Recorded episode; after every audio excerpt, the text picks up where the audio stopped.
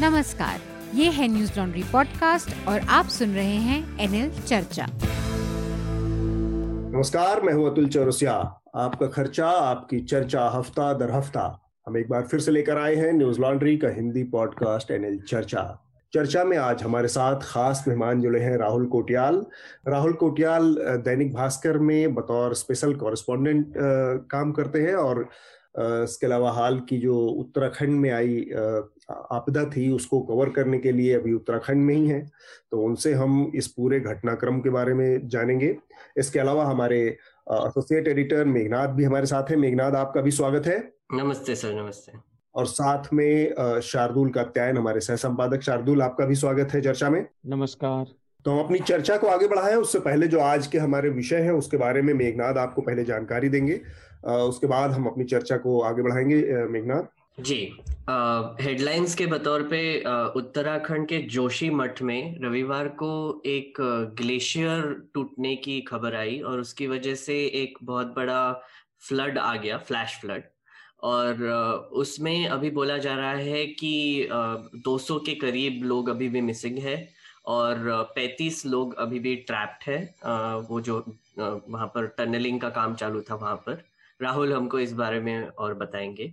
प्रधानमंत्री नरेंद्र मोदी ने सोमवार को राज्यसभा में एक नए शब्द का इस्तेमाल किया, जो कि है आंदोलन जीवी ये शब्द एक्चुअली उन्होंने बोला कि जो लोग कोई भी प्रोटेस्ट में पहुँच जाते हैं और उनको आंदोलन पे वो सरवाइव करते हैं, उनके लिए उन्होंने एक खास शब्द बनाया है। और ऊपर से उन्होंने एक और शब्द, एक और टर्म का यूज़ किया फॉरेन डिसरप्टिव आइडियोलॉजी और ये स्पीच देते वक्त उन्होंने बेसिकली इसी पर फोकस किया कि इंटरनेशनल कॉन्स्पिरसी चालू है इंडिया के खिलाफ और हमें सावधान रहना चाहिए। वैसा ही स्पीच उन्होंने लोकसभा में भी दिया ट्यूसडे को। ट्विटर ने 500 से अधिक अकाउंट को सस्पेंड किया था, पर उनको फिर से उन्होंने रीइंस्टेट भी कर दिया। इसमें कैरवन मैगजीन का भी एक अकाउंट था। और गवर्नमेंट ने, ऐसी खबर आ रही है कि गवर्नमेंट ने ट्विटर को हज़ार से ज़्यादा अकाउंट्स को सस्पेंड करने की एक ऑर्डर दी थी, पर ट्विटर ने उसको नकारा है और उसका हियरिंग भी होगा अभी कमिटी में। और ऊपर से एक और पैरेलल चीज़ हो रही है कि एक कू नाम का ऐप है, जो कि जिसको आत्मनिर्भर पुरस्कार मिला था 2020 में। वहाँ वो ऐप पर अब सब मिनिस्टर शिफ्ट होने की बात कर रहे हैं और शिफ्ट भी हो गए हैं। आईटी मिनिस्ट्री ने वहाँ से एक स्टेटमेंट जारी किया कि ट्विटर को बेसिकली um, शॉक्ड है वो कि ट्विटर ने ऐसे रिस्पॉन्सेस दिए और सस्पेंड नहीं किए अकाउंट्स um, और इंटरेस्टिंगली uh, एक और खबर इसी से रिलेटेड है शायद कि एक वीडियो वायरल हुआ था कल जिसमें जर्नलिस्टों को मारने की बात हुई थी। स्ट्रिंग रिवील्स नाम का एक यूट्यूब चैनल, वो यूट्यूब ने उसको हटा दिया था यूट्यूब पर से। पर बीजेपी के जो कार्यकर्ता है बीजेपी के जो ऑनलाइन लोग हैं, जैसे कपिल मिश्रा एक्सेट्रा वो वो वीडियो शेयर करने लगे, बोले कि अरे, ये तो सच है। उसमें न्यूज़ लॉन्ड्री का भी नाम था। तो एक एक एक तरफ़ गवर्नमेंट बोल रही थी कि लॉ ऑफ़ द लैंड के मतलब बेसिकली कानून के दायरे में रही है एक्सेट्रा सोशल मीडिया प्लेटफॉर्म्स को। और दूसरी तरफ़ उनके ही फंक्शनरीज ऐसी वीडियोस शेयर कर रहे जा रहे थे कि जर्नलिस्ट को आप मार दो। समाचार पोर्टल न्यूज़ न्यूज़ क्लिक के दफ्तर पर ईडी e का रेड हुआ है। ऐसी खबर आ रही है कि उनके डायरेक्टर्स और उनके जो फाउंडर्स है, उनके भी घर पे रेड्स हुए हैं। और न्यूज़ लॉन्ड्री ने इसका कवरेज भी किया है तो आप वो जाके हमारे वेबसाइट पर भी देख सकते हैं। इस पर भी अगर समय मिलेगा तो हम थोड़ी सी चर्चा करेंगे। और फार्मर्स प्रोटेस्ट से रिलेटेड दो छोटी हेडलाइंस है। एक तो दीप सिद्धू को अरेस्ट कर लिया गया है। वही ये वही वही इंसान है जिन्होंने 26 जनवरी को वो फ्लैग लगाने का जो ड्रामा किया था वो उन, उन्हीं ने उकसाया था लोगों को और उन्होंने उन्होंने ही किया था। और उन्होंने एक लाइव स्ट्रीम भी किया था फेसबुक पे। वो करते वक्त। तो उनको अभी गिरफ़्तार किया गया है और दिल्ली के कोर्ट में उसकी पेशी होने वाली है। 18 फरवरी को प्रदर्शनकारियों ने कहा है कि वो एक रेलवे नाकाबंदी करेंगे। उसकी घोषणा कर दी है।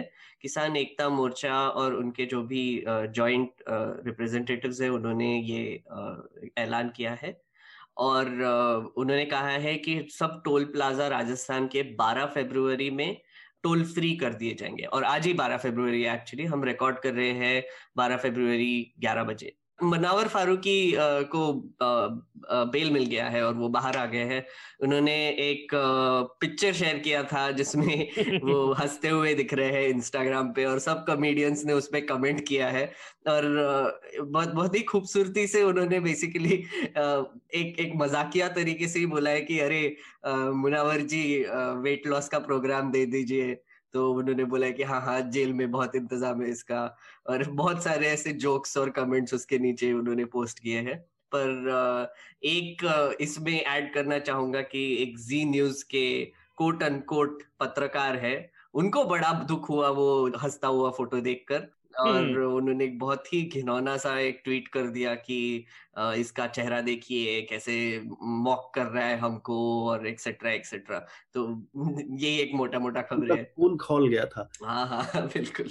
खून खोल गया। खून खोल गया। हाँ नाम नाम उनका लेने में क्या दिक्कत? उनका नाम अमन चोपड़ा है। अमन चोपड़ा है हाँ, नहीं, मुझे नाम याद नहीं मुझे भी नहीं याद अमन चोपड़ा वही शख्स है जो पिछले पिछले हफ़्ते रिहाना को कौन है रिहाना? हाँ, कौन है ये अच्छा। रिहाना? क्या जानती क्या है ये किसानी के बारे में? आपकी मौसी है। Anyway, मैं ये बता रहा था हाँ. कि लास्ट वीक मैंने वो एक हेडलाइन बताई थी ना कि यूके में चाइना का नेशनल वो बैन हो गया है। हाँ, हाँ. तो इस हफ़्ते ये है कि कल या परसों चाइना ने बीबीसी को बैन कर दिया बैन कर दिया राइट ओ। और भारत ने भी कुछ चाइना से समझौता हुआ है। हालाँकि मैंने अभी उसे पढ़ा नहीं क्योंकि फ्रैंकली ये पर्यावरण वाला इश्यू मेरे लिए थोड़ा पर्सनल है और उत्तराखंड एरिया से भी मैं परिचित हूँ तो मैं उसी में पढ़ता रहा। लेकिन उस पर भी बात करेंगे भारत चाइना वाले पे अगले हफ़्ते। ठीक बात। हाँ मैं उसको जोड़ना चाह रहा था। बेसिकली हुआ ये कि आ, अभी आ, कल जो कि ग्यारह तारीख थी ग्यारह फरवरी को पार्लियामेंट में रक्षा मंत्री राजनाथ सिंह ने बयान दिया है। हम्म, हम्म। और उन्होंने एक समझौते का रोड मैप रखा है कि दोनों देशों के बीच में हो गया। और उसके तहत अब ये है कि फिंगर थ्री तक भारत पेट्रोलिंग करेगा और फिंगर एट के अलग पीछे की साइड में तक चाइना रहेगा। और फिंगर थ्री से एट तक के बीच का इलाका जो है वो बफर जोन रहेगा। वहाँ पे नो मेंस लैंड रहेगा। वहाँ पे कोई भी नहीं जाएगा दोनों तरफ़ के, उसको अपने को परहेज करेंगे वहाँ जाने से। तो ये एक है, भारत कह रहा है कि उसको कुछ भी नुकसान नहीं हुआ या कुछ भी खोना नहीं पड़ा है, लेकिन ये सच्चाई अब तक की थी कि भारत अब तक फिंगर फोर पर परमानेंट था चाइना फिंगर एट तक रहता था। फिंगर फोर से एट के बीच का इलाका अभी तक बफर जोन माना जाता था। तो इस लिहाज से भारत ने अब फिंगर थ्री को अपनी ऑफिशियल लाइन घोषित किया है। ये एक चिंता का विषय है और इस पर विशेषज्ञ ज़्यादा बात करेंगे आगे जाके वो निकालेंगे कि वास्तव में कितना लाभ हुआ कितना हानि हुई इस पर और डिटेल में चीज़ें आएँगी पर ये तो सिचुएशन चेंज हो गई ना तुलजी क्योंकि हाँ। पहले तो हम ऑफिशियली जो हमारा क्लेम था वो फिंगर एट तक का था और हम पेट्रोलिंग भी हम्म। करते थे कई बार। हम्म, हम्म। हाँ फिंगर एट तक का था लेकिन वो पेट्रोलिंग चार चार पर तो परमानेंट स्ट्रक्चर हुआ चार पर तो वो पोस्ट थी जहाँ झगड़ा हुआ है ना? हमने जब बात की थी। लेकिन हम आठ तक भी पेट्रोलिंग करने जाते थे सात आठ तक। तो यानी सिचुएशन थोड़ी तो चेंज बदली है। और इसी को लेकर एक और एक बहुत ही वियर्ड खबर आई थी कि बीजेपी के जो नेता है वीके सिंह उन्होंने एक स्टेटमेंट जारी किया कि एक्चुअली इंडिया ज़्यादा इंट्रूजन करता है चाइना में चाइना से ज़्यादा। हाँ, तो, में उस पर पार्लियामेंट में बहस होनी चाहिए हाँ, उस पर विपक्ष चूँकि हमारा इतना कमज़ोर है कि बहुत सारी चीज़ें जो बहुत ज़रूरी जो नेशनल इंटरेस्ट के इश्यूज़ होते हैं बेकार की चीज़ें जिसको नेशनल इंटरेस्ट बना दिया जाता है वो तो मीडिया से लेकर सोशल मीडिया तक हर जगह बहस होती है। लेकिन एक मंत्री सरकार का इतनी बड़ी बात कह रहा है जिससे कि भारत सरकार की पूरी पोजिशनिंग चेंज हो जाती है उस पर कोई बात नहीं हुई है कोई ऑफिशियल स्टेटमेंट नहीं आया है पार्लियामेंट में भी कोई बात अभी तक नहीं हुई है जबकि पार्लियामेंट चल रही है इस समय। तो आ, हम इस पर बात करेंगे किसी आ, अगर समय अलाउ किया नहीं तो अगली बार आ, जब कोई हमारे साथ और एक्सपर्ट भी होंगे इस मामले के जानकार भी होंगे और थोड़ी सी तैयारी के साथ। हम चर्चा जो कि पिछले एक दो बार से कर रहे हैं थोड़ा सा एक अलग नोट पे शुरू हो रही है अलग परंपरागत तरीके से हट के वो ये कि हमारे पास बहुत सारे हमारे जो सब्सक्राइबर्स हैं उनके बयान आते हैं, बहुत सारे सुझाव आते हैं, बहुत सारे उनके अपने तर्क आते हैं, बहुत सारे उनके राय आती है। तो उसमें से दो चीज़ें थी जिसमें एक का मैं जवाब दूँगा और एक का मेघनाद शायद उस पर उत्तर देना चाहेंगे। वो दो चीज़ें हैं, एक हमारे सब्सक्राइबर्स हैं, एजिटेटेड मॉन्ग के नाम से उनका है। उन्होंने मनदीप पूनिया की जो का जो इंटरव्यू था उसको लेकर कुछ उनके अपने स्वाभाविक से प्रश्न थे जिसमें उन्होंने कहा कि आप उनकी बात को अक्षर अक्षरशः सही कैसे मान सकते हैं मनदीप पूनिया की क्योंकि उसमें आपने पुलिस का वर्जन नहीं लिया है तो आप पुलिस के वर्जन के बिना एक आदमी की बात को सही मान रहे दूसरे आदमी की आ, का पक्ष उसमें से नदारद है। तो मैं उसमें दो तीन चीज़ें कहना चाहूँगा कि एक तो पहले बात फॉर्मेट को आप समझिए कि ये इंटरव्यू है। इंटरव्यू का फॉर्मेट और एक रिपोर्ट होती है रिपोर्ट में आप हर पक्ष की बात करने के लिए, हर पक्ष को शामिल करने के लिए प्रतिबद्ध होते हैं, आपकी मजबूरी होती है, वो करना होता है। इंटरव्यू एक अलग फॉर्मेट है, जिसमें सिर्फ़ एक आदमी बैठता होता है, उसकी बात आती है, सामने से जाती है। फिर भी आपके ये बात एक बहुत जायज़ हो सकती है कि आप किसी इंटरव्यूअर के प्रति एक सिंपथी आपकी हो सकती है, किसी के प्रति आपकी वो हो सकती है कि आप किसी के प्रति तल्ख हो सकते हैं। उसमें बस एक चीज़ मैं कहना चाहूँगा अपने अपने पर्सनल बायसेस हो सकते हैं। लेकिन मनदीप पुनिया के मामले में मैं ये कहना, मेरा ये कहना है कि मनदीप पुनिया हमारे भी फ्रीलांसर रहे हैं लंबे समय से और जब ये आंदोलन दिल्ली नहीं आया हुआ था, उससे पहले से जब वो पंजाब और हरियाणा के हिस्सों में सीमित था, तब से वो हमारे प्राइमरी सोर्स थे इस पूरे आंदोलन के और वो उस आंदोलन को कवर कर रहे थे। तो मनदीप पुनिया की जो पूरी इंटेंशन है, उसके ऊपर एक होता है हम प्रिलिमिनरी जानकारी करते हैं और फिर क्रॉस चेक करते हैं। बतौर जर्नलिस्ट किसी चीज़ के बारे में। तो मनदीप पुनिया की उस इंटेंशन और उस सब बातों के बारे में शक करने की हमारे पास कोई वजह नहीं थी। दूसरी बात मैं ये कहना चाहूँगा, दूसरी नहीं बल्कि तीसरी बात ये हो गई कि मनदीप के मामले में जब उनको उठाया गया, तब पूरी रात हमारे अपने दो रिपोर्टर और तमाम अलग अलग जगहों, संस्थानों के रिपोर्टर पूरी रात घूमते रहे, खोजते रहे। पुलिस ने उनको कोई जानकारी नहीं दी, पुलिस ने उनके साथ कोई कोऑपरेशन नहीं किया। और पूरी तरह से उनको भटका के रखा। परिवार से हमने जानकारी ली, परिवार को भी कोई जानकारी नहीं दी। तो पुलिस की जो लापरवाही थी इस मामले में, पूरी तरह से साफ़ थी, जग ज़ाहिर थी। पुलिस ने किसी प्रोटोकॉल को फॉलो नहीं किया। पुलिस कहाँ बारह घंटे तक लेकर रखी? जैसा कि मनदीप ने बनाया, मारपीट की गई उनके साथ, उनके पैरों शरीर पे आपने जख्मों के निशान देखे। इतनी सारी चीज़ों के सामने आने के बाद मुझे नहीं लगता कि इंटरव्यू में हम पुलिस का पक्ष रखने के लिए या पुलिस के प्रति सिंपथी दिखाने के लिए कोई ऐसी मजबूरी हमारे सामने थी। और मैं आखिरी बात ये कह रहा हूँ कि अगर आपने वो जजमेंट पढ़ा हो, नहीं पढ़ा है तो पढ़ लीजिए। मैंने भी उसको ट्वीट किया था, जिस जज ने बेल दी। उस जजमेंट को पढ़िए। उसमें जज ने बहुत महत्वपूर्ण बात कही है। तमाम और बातें कि इनके इनके उनके कंडक्ट क्या है, क्या वो किसी तरह की, जो एक डेकोरम होता है बेल का, वो तो है ही है।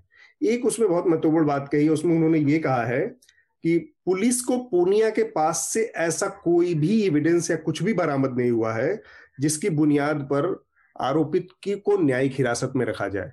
पुलिस हिरासत तो बहुत दूर की बात है जुडिशियल कस्टडी में भी रखने के लिए नहीं पाया। उस जजमेंट को पढ़ने के बाद पुलिस की तमाम चीज़ें और कारस्तानियाँ सामने आती हैं। इसके बाद हमें किसी बैलेंसिंग एक्ट में फंसने की ज़रूरत नहीं, मुझे ज़रूरत समझ में नहीं आती है। इसलिए वो आपको इंटरव्यू थोड़ा सा वो लग सकता है। लेकिन ये तमाम चीज़ें थी जिसकी वजह से आपको लग सकता है कि मेरा मनदीप के प्रति कोई एक सॉफ्ट कॉर्नर रहा होगा। इसके अलावा एक और दूसरा जिसका मेघनाथ ज़िक्र करना चाह रहे करेंगे वो ये था कि एक हमारे और सब्सक्राइबर हैं वत्सा इट इज़ के नाम से है, है वो। और उनका ये बहुत ज़ोर देकर ये था कि पिछले 2014 के बाद से अब तक कुछ भी ऐसा, एक भी ऐसा, कोई ऐसा काम मोदी सरकार ने किया हो जो तारीफ़ के काबिल हो। वरना एक तरफ़ अर्नब गोस्वामी है, दूसरी तरफ़ आप हैं, उसके 200 सौ उठा लीजिए तो वो मोदी की तारीफ़ में है। हमारे सारे उठा लीजिए तो वो मोदी के खिलाफ जाएँगे। मैं दो लाइन कहूँगा, बाकी फिर मेघनाथ को। हमारा काम जो है, बतौर पत्रकार, वो यही है। हमारा काम सरकार की तारीफ़ या सरकार सत्ता के साथ उसके पास अपनी बात को कहने का, प्रचारित करने का और उसको बढ़ाने का, दिखाने का बहुत सारे संसाधन है। सरकार के पास असीमित संसाधन है। और इस समय जो स्थिति है, उसमें मीडिया जो जो ऑब्जेक्टिव मीडिया ठीक ठाक तरीके से अपना काम करने की कोशिश कर रहा है, उसके सामने दोहरी चुनौती है। पहले के मुकाबले, पूर्व की स्थितियों के मामले दोहरी चुनौती। वो चुनौती है कि एक तरफ़ तो सरकार है, जो कोई भी बात कहती है, कोई दावा करती है, उसमें झूठ होता है, सच होता है, कुछ मिलाप जुला के कहानियाँ कही जाती हैं। उसमें से सच्चाई को सामने निकाल कर रखना एक मीडिया की चुनौती होती थी। आज की स्थिति एकदम पलट चुकी है। आज मीडिया ठीक ठाक मीडिया, दो मोर्चों पर एक साथ लड़ रहा है। एक तरफ़ वो मोर्चा, एक तरफ़ तो वो सरकार है, जो अपनी चीज़ों को गलत, सही, हर तरीके से प्रमोट कर रही, दिखा रही है और उसमें से सच्चाई निकालने की चुनौती है। दूसरी तरफ़ एक बहुत बड़ा हिस्सा मीडिया का सरकार के उस चीज़ को आँख बंद करके, बल्कि पूरी तरह से भक्ति में लीन होकर उसको बढ़ाने में लगा हुआ है। उसको अंतिम सत्य बताकर प्रचारित करता है। तो मीडिया को इस इस हिस्से से भी लड़ना पड़ रहा है, जो थोड़ा बहुत भी ईमानदारी अगर मीडिया किसी हिस्से में बची है। तो अपने ही हिस्से में एक के, अपने बिरादरी के एक बड़े हिस्से से लड़ रहा है, सरकार से तो वो लड़ ही रहा है। तो ऐसी स्थिति में सरकार ने अच्छे काम किए होंगे, सरकार के अच्छे कामों की का आकलन करने में दो साल, तीन साल, चार साल का समय बहुत कम होता है, लॉन्ग टर्म में असर पड़ते हैं उसके। जैसे आप यूपीए के 2004 के कामकाज के जो पॉलिसीज़ थी, उसका अब वो कर सकते हैं। लेकिन उन अच्छे कामों के लिए सरकार के पास है बहुत सारी चीज़ें, जो नई चीज़ें हुई हैं या जो चीज़ें गड़बड़ हो रही हैं। और एक आखिरी लाइन कि इस बात में कोई संदेह नहीं होना चाहिए कि गड़बड़ियाँ इस सरकार में कई स्तर पर अच्छाइयों के मुकाबले बहुत ज़्यादा हैं। चाहे आप सी एनआरसी जैसी चीज़ें देख लीजिए, आपको उसमें समझ में आ जाएगा कि सरकार किस तरह से धार्मिक नफरत से प्रेरित होकर काम कर रही है। आप कश्मीर के मुद्दे को देख लीजिए, कैसे एक तरफा कार्रवाइयाँ हो रही हैं। आप भीमा कोरेगांव के मामले में देख लीजिए, एक छोटा सा उदाहरण मैं अगर आपको दूँ तो आपको ज़्यादा इसमें समझ में आएगा। प्रधानमंत्री जी ने लोकसभा में एक बात कही किसानों के आंदोलन की आड़ में आंदोलन जीवी और ये लोग हैं, और फिर लोकसभा में उन्होंने, पहले उन्होंने राज्यसभा में परजीवी कहा, ये कहा। लोकसभा में उसको संभालते हुए उन्होंने कहा कि किसानों का आंदोलन तो पवित्र है, लेकिन इसकी आड़ में जो नक्सली हैं, अपराधी हैं, ये हैं, वो हैं, उनकी रिहाई की मांग करने वाले कौन है ये अपराधी? प्रधानमंत्री के मुँह से ये बात, ये गलत बयानी है। ये सारे वो लोग हैं जो राजनीतिक विचारधारा से जुड़े लोग हैं, उन प्रधानमंत्री की विचारधारा के विपरीत विचारधारा या उनकी विरोधी विचारधारा। और वो सब अभी आरोपित हैं, उनके मामले कोर्ट में लंबित हैं। हमने देखा है कि साल दर साल, दस साल, पंद्रह साल बाद तमाम मामलों में लोग छूट जाते हैं, आपराधिक मामलों में छूट जाते हैं, ये तो राजनीतिक मामले हैं इस तरह के। किसी के खिलाफ कोई अभी वर्डिक्ट नहीं आया है, किसी के खिलाफ कोई कार्रवाई नहीं हुई है सबकी कार्रवाइयाँ लंबित पड़ी हैं, किसी में चार्जशीट नहीं। बेल तक नहीं दी जा रही है, जिस मामले में चार्जशीट तक दाखिल नहीं हुई है। तो इतनी सारी चीज़ें, और प्रधानमंत्री कह रहे कि ये सारे अपराधी थे। तो ये अपने आप में गलतियाँ, गड़बड़ियाँ हैं, जिसको जिसको बहुत बारीकी में जाके समझने की ज़रूरत है। मेघनाथ जी, और एक और सर इसमें ऐड करना चाहूँगा कि जब होम मिनिस्ट्री को आरटीआई डाल के पूछा गया था कि अर्बन नक्सल कौन है और ये टुकड़े टुकड़े गैंग कौन है, इसको आइडेंटिफाई किया है कि और क्या कार्रवाई की गई है तो होम मिनिस्ट्री ने बोला कि हम तो ऐसे कोई इन्वेस्टिगेशन कर ही नहीं रहे हैं। तो ये जो बेसिकली प्रधानमंत्री जो बयान दे रहे हैं, वो टैगिंग के लिए यूज़ कर रहे हैं। आई थिंक इस पे आंदोलन जीवी पे हम थोड़ा सा ज़्यादा बात करेंगे बाद में। पर एक मैं इस पे रिस्पॉन्स में एक एग्ज़ाम्पल देना चाहूँगा। ये वही वही आई थिंक मानसिकता है कि, अरे आप सरकार के अच्छे कामों के बारे में क्यों नहीं बात करते? तो आप आप सोचिए कि जब आप कुछ भी अच्छा और बुरा बोलने लगते हैं तो आपका एक ऑलरेडी एक ऑटोमेटिकली अजम्पन हो जाता है कि जो काम दिखाया जा रहा है वो अच्छा है। अब जैसे अतुल सर ने बोला कि सरकार के पास इतना बड़ा मशीनरी है, इतना हमारा ही टैक्स पेयर का पैसा करके वो एड दिखाते हैं न्यूज़पेपर में, अगर आप फ्रंट पेज खोल लेंगे तो आपको दिख जाएगा कि सरकार क्या कर रही है और क्या क्या अच्छे काम कर रही है उनके हिसाब से। तो जर्नलिस्ट का काम होता है कि उसको क्वेश्चन करना।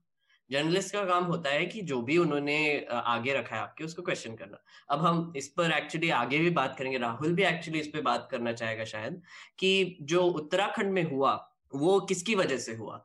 तो एक एक्सपर्ट्स ने कहा है कि वहाँ पे बहुत सारे डैम्स बन रहे थे हाइड्रो प्रोजेक्ट के डैम्स तो सरकार तो बोलेगी कि, अरे, ये तो हम अच्छा काम कर रहे हैं हाइड्रो पावर आएगा रिन्यूएबल एनर्जी है एक्सेट्रा एक्सेट्रा तो अगर हम जर्नलिस्ट है तो हम बस यही रिपोर्ट करेंगे फिर कि हाँ अच्छा काम किया है हाँ अच्छे डैम बनाए हैं हाँ दस डैम बना दिए हैं हाँ इतने लोगों को काम दिया है, इतने लोगों को इलेक्ट्रिसिटी मिलेगा एक्सेट्रा एक्सेट्रा बट सच्चा जर्नलिस्ट क्या करता है कि उसके अंदर जाके ये भी सोचता है कि उससे एनवायरमेंटल इम्पैक्ट क्या होगा?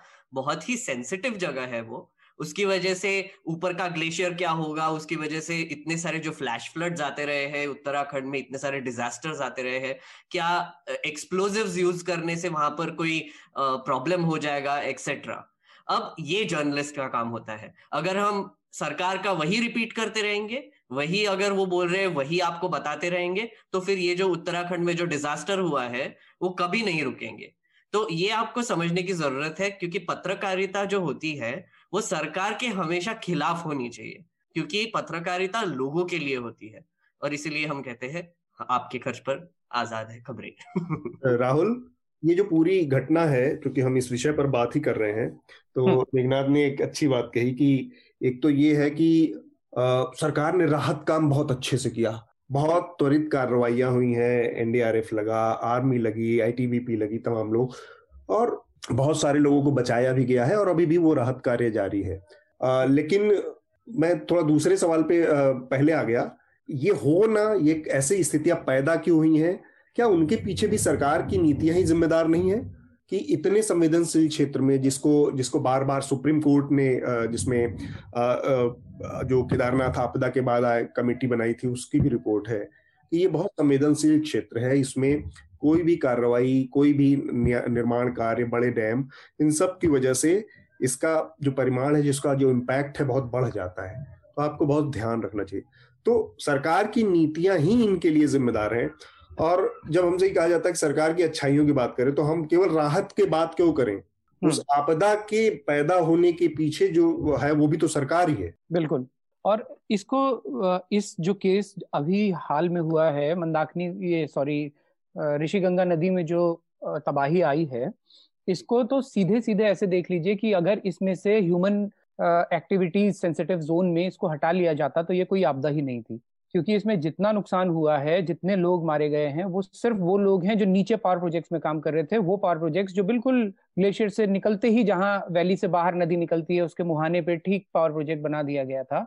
और वो पावर प्रोजेक्ट जो ऋषिगंगा वाला था और उससे आगे जो तपोवन का पावर प्रोजेक्ट था उन पावर प्रोजेक्ट्स को अगर हटा लिया जाए माइनस कर दिया जाए पावर प्रोजेक्ट्स को इस आपदा से माइनस कर दिया जाए तो ये अपने आप में कोई आपदा ही नहीं है। क्योंकि वो अगर वो जगह खाली होती वो रिवर बेड खाली होता तो वो पानी निकल जाता। इसने जो ऊपर के गाँव हैं जहाँ पे गाँव वाले रहते हैं उस इलाके में इसने बिल्कुल नुकसान नहीं पहुँचाया है।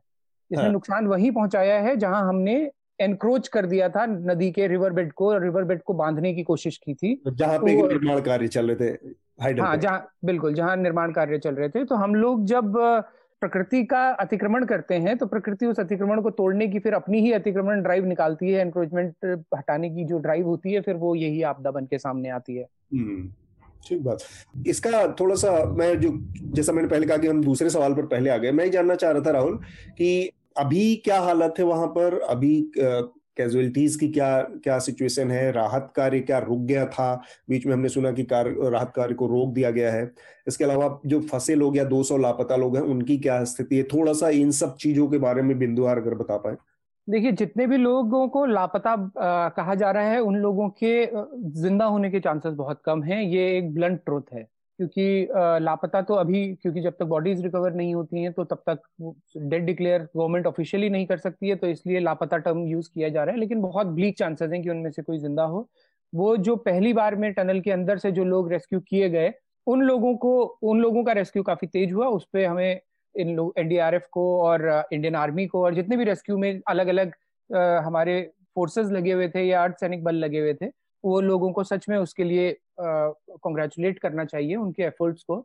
और राहत कार्य वहाँ पे दो तीन तरीकों से चल रहे हैं। एक तो एक पूरी वो जो, जहाँ पे ऋषि गंगा वाला जो प्रोजेक्ट था, इसको ऐसे समझिए कि वो एक वैली है उत्तराखंड की, जिसे नीति वैली कहा जाता है। और उस वैली में उस, जिस जगह वो पुल टूटा है, उस पुल से आगे चाइना बॉर्डर की तरफ़ बढ़ते हुए करीबन तीस गाँव पड़ते हैं। उन तीस गाँव में से ज़्यादातर गाँव सेमी नोमैडिक ट्राइब के गाँव हैं, क्योंकि वो वो लोग सिर्फ़ छह महीने उन गाँवों में रहते हैं और बाकी के छह महीने वो रहने के लिए नीचे के इलाकों में आ जाते हैं जब ठंड बहुत बढ़ जाती है। तो लगभग बीस गाँव ऐसे हैं जो इस समय खाली थे, क्योंकि ठंड थी तो वहाँ के लोग नीचे थे, लेकिन दस गाँव लगभग ऐसे हैं जिन, जिनमें लोग रहते हैं जो पूरे बारह महीने वहीं रहते हैं। तो उन दस गाँवों के लोगों से संपर्क इस समय कटा हुआ है, क्योंकि वो मेन कनेक्टिंग हाईवे पुल बह चुका है तो वो कनेक्टिंग हाईवे टूट गया है। उसके अलावा वहाँ पे हैवी डिप्लॉयमेंट है आर्मी का और आईटीबीपी का। तो उन लोगों की भी जो डायरेक्ट कनेक्टिविटी है, वो कटी हुई है। तो उन लोगों को राशन वगैरह पहुँचाने के लिए लगातार हेलीकॉप्टर्स जा रहे हैं और ड्रॉप कर रहे हैं वहाँ पे रिलीफ पैकेजेस गाँव गाँव में जगह जगह पे। तो इस तरह का एक तो काम लगातार चल रहा है। दूसरा काम ये वाला चल रहा है, जो जहाँ पे ये बात कही जा रही है कि उस टनल के अंदर लगभग तीस से चालीस लोग हो सकते हैं उनको बचाने की, लेकिन वो ग्राउंड पे देखिए अगर उसको बहुत अच्छे से देखा जाए तो वो एक कवर अप ज़्यादा है। कवर अप इसलिए क्योंकि उन लोगों के वहाँ होने के ना तो कोई प्रमाण है और कल तक तो ये बात भी सामने आने लगी थी कि जिस टनल को वो पिछले पाँच दिन से डिगिंग चल रही है उस टनल में दरअसल लोग थे ही नहीं। हम्म। तो आ, लेकिन वो ये है कि वो सबसे बड़े सब पूरे देश की नज़र उसी पे लगी हुई है कि अब सत्तर मीटर तक खुदाई हो गई है अस्सी मीटर तक खुदाई हो गई है हाँ, नब्बे मीटर तक खुदाई हो गई तो टनल पे ही चला गया है। हाँ तो इसलिए सारे देश की नज़र उस पर है तो कुछ करते हुए दिख रही है सरकार उसके बहाने। और जबकि वहाँ पे स्थानीय लोगों की और बाकी लोगों की सबसे बड़ी मांग ये थी कि आप लोग जिन लोगों को आप लापता बता रहे हैं जहाँ पे सबसे ज़्यादा चांसेस हैं कि लोग दबे होंगे भले ही वो ज़िंदा ना हो। जी। लेकिन उनकी बॉडीज को निकालना भी सब एक रेस्क्यू काम है। उनकी बॉडीज को निकाल के उनके घर वालों तक पहुंचाना इतनी जगह जगह से वहाँ लोग आए हैं और रो रहे हैं बिलक रहे हैं उनके पास कोई साधन नहीं है ऐसा। इनफैक्ट वहाँ पे एक हेल्प डेस्क भी तब लगाई गई जब मीडिया ने ये बात पाँच बार छह बार अलग अलग प्लेटफॉर्म्स पे उठा दी। कि जो लोग जिनके परिवार वाले वहाँ थे जो लोग वहाँ काम करते थे वो लोग वहाँ पहुँच रहे हैं तो उनके पास कोई ऐसा डेस्क नहीं है कोई ऐसा अथॉरिटी नहीं है जो उनके सवालों का जवाब दे पाए कि कहाँ कहाँ थे। मैं आपको बताता हूँ मेरे को एक बहुत शॉकिंग मतलब इस तरह के इंसिडेंट्स को रिपोर्ट करते हुए कई बार इतना त्रासदी लगती है कि वो आपके अंदर भी कहीं ना कहीं रह जाता है इतनी ऐसी घटनाओं को इतना नज़दीक से देखना। ठीक बात। कश्मीर से वहाँ पे एक लड़का आया था उसके मामू वहाँ पे चीफ इंजीनियर हुआ करते थे बशारत नाम था उनका। हम्म। दस बज के पंद्रह मिनट पे बशारत की अपने घर पे बात हुई और उस समय तक सब कुछ ठीक था और उसके बाद दस बज के पच्चीस मिनट पे ये फ्लड आया उसके बाद से उनको कोई जानकारी नहीं मिली। तो हम ये लड़का जो कश्मीर से वहाँ आया था उसने उनके जीमेल अकाउंट से ये उनकी लास्ट लोकेशन को ट्रेस करना चाहा और उसकी लास्ट लोकेशन जहाँ की दिखा रहा था, वो बेचारा लड़का उस मलबे के ढेर में खड़ा होके बिल्कुल जहाँ रेस्क्यू काम चल रहा है, उससे करीबन 600-700 मीटर आगे, जहाँ अभी कोई फोर्स नहीं है, कोई पुलिस नहीं है, जहाँ कोई डिगिंग नहीं हो रही है, बिल्कुल वो डैम की साइड पे उस एरिया में वो अपने मोबाइल पे वो लोकेशन ढूंढते ढूंढते देखते देखते पहुँचा कि मेरे मामू की लास्ट लोकेशन यही दिखा रहा है। और वो बेचारा वहाँ टटोल रहा था कि किसी की फटी हुई जैकेट अगर कहीं किनारे गिरी है किसी के जूते अगर कहीं किनारे गिरे हैं तो इनमें से कोई ऐसी निशानी मिल जाए जो उसके जिससे वो आइडेंटिफाई कर पाए कि हुआ क्या आखिर कहाँ है जीवित होने के चांसेस हैं या कोई ऐसी चीज़ उसे मिल जाए जिससे उसे ये हो जाए कि नहीं अब कोई चांसेस नहीं है। और इन, तरह के लोगों को सांत्वना देने के लिए या इस तरह के लोगों को थोड़ा सा विश्वास दिलाने के लिए कि हम लोग काम कर रहे हैं कुछ ना कुछ मिल जाएगा इस तरह का मैकेनिज्म वहाँ पे नहीं था। ठीक है ऐसे तो तमाम लोग होंगे अलग अलग जगहों से आए होंगे परेशान हो रहे होंगे। शार्दुल आप चूँकि उत्तराखंड से आपका परिचय है आपको क्या लगता है इस आपदा के बाद पहली प्रतिक्रिया क्या रही आपकी?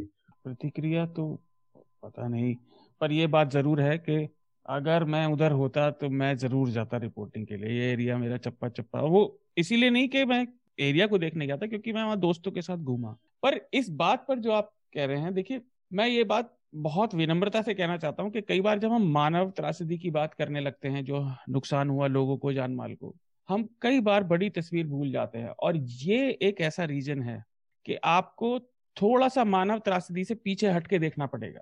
इस पर्वतमाला का इतिहास।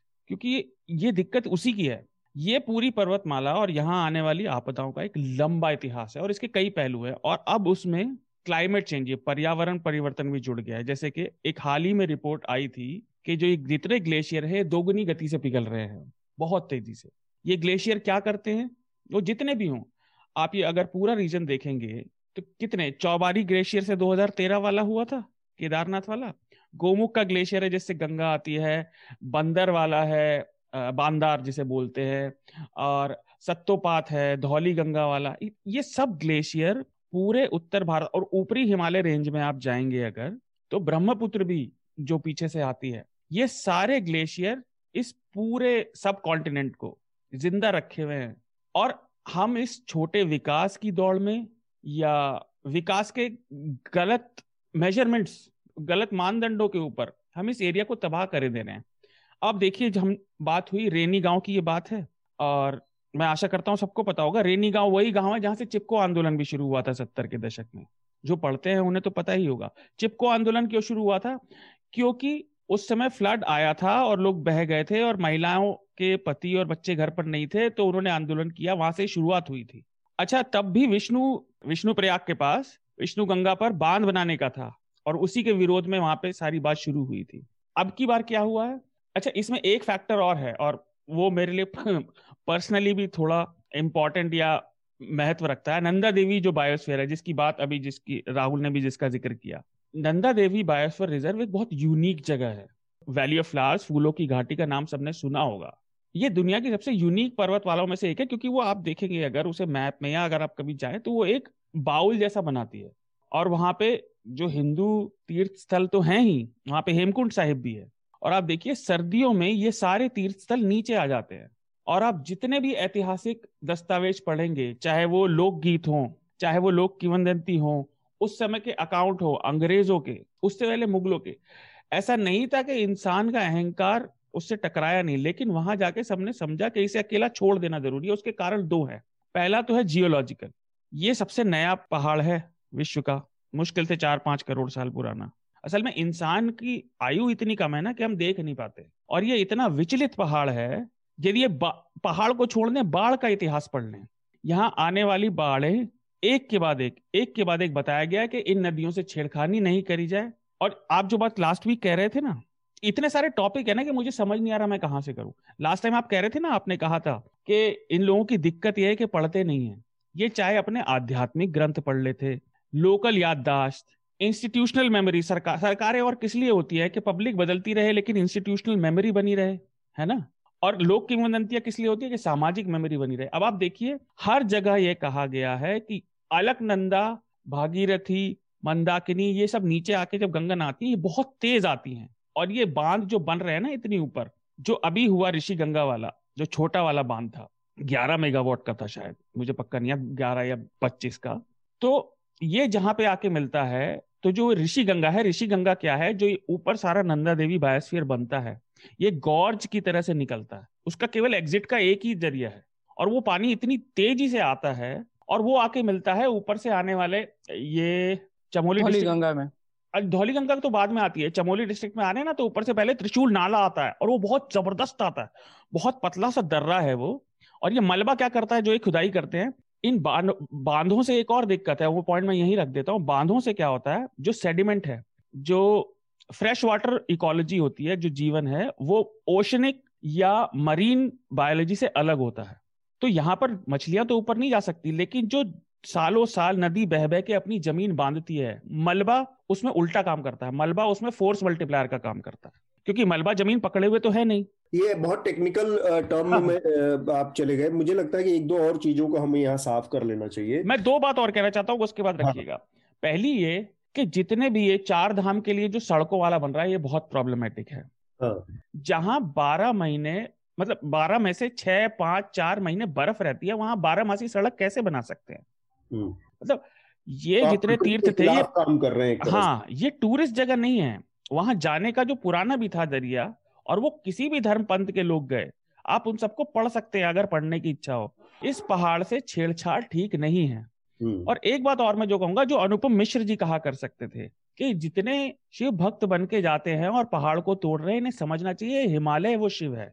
अगर आप इससे छेड़छाड़ करेंगे तो इस भूभाग का जिसे अभी हम भारत कह रहे हैं पर इस सब कॉन्टिनेंट में पाकिस्तान का रीजन भी है म्यांमार भी है बांग्लादेश भी ये पूरा खतरे में आ जाएगा।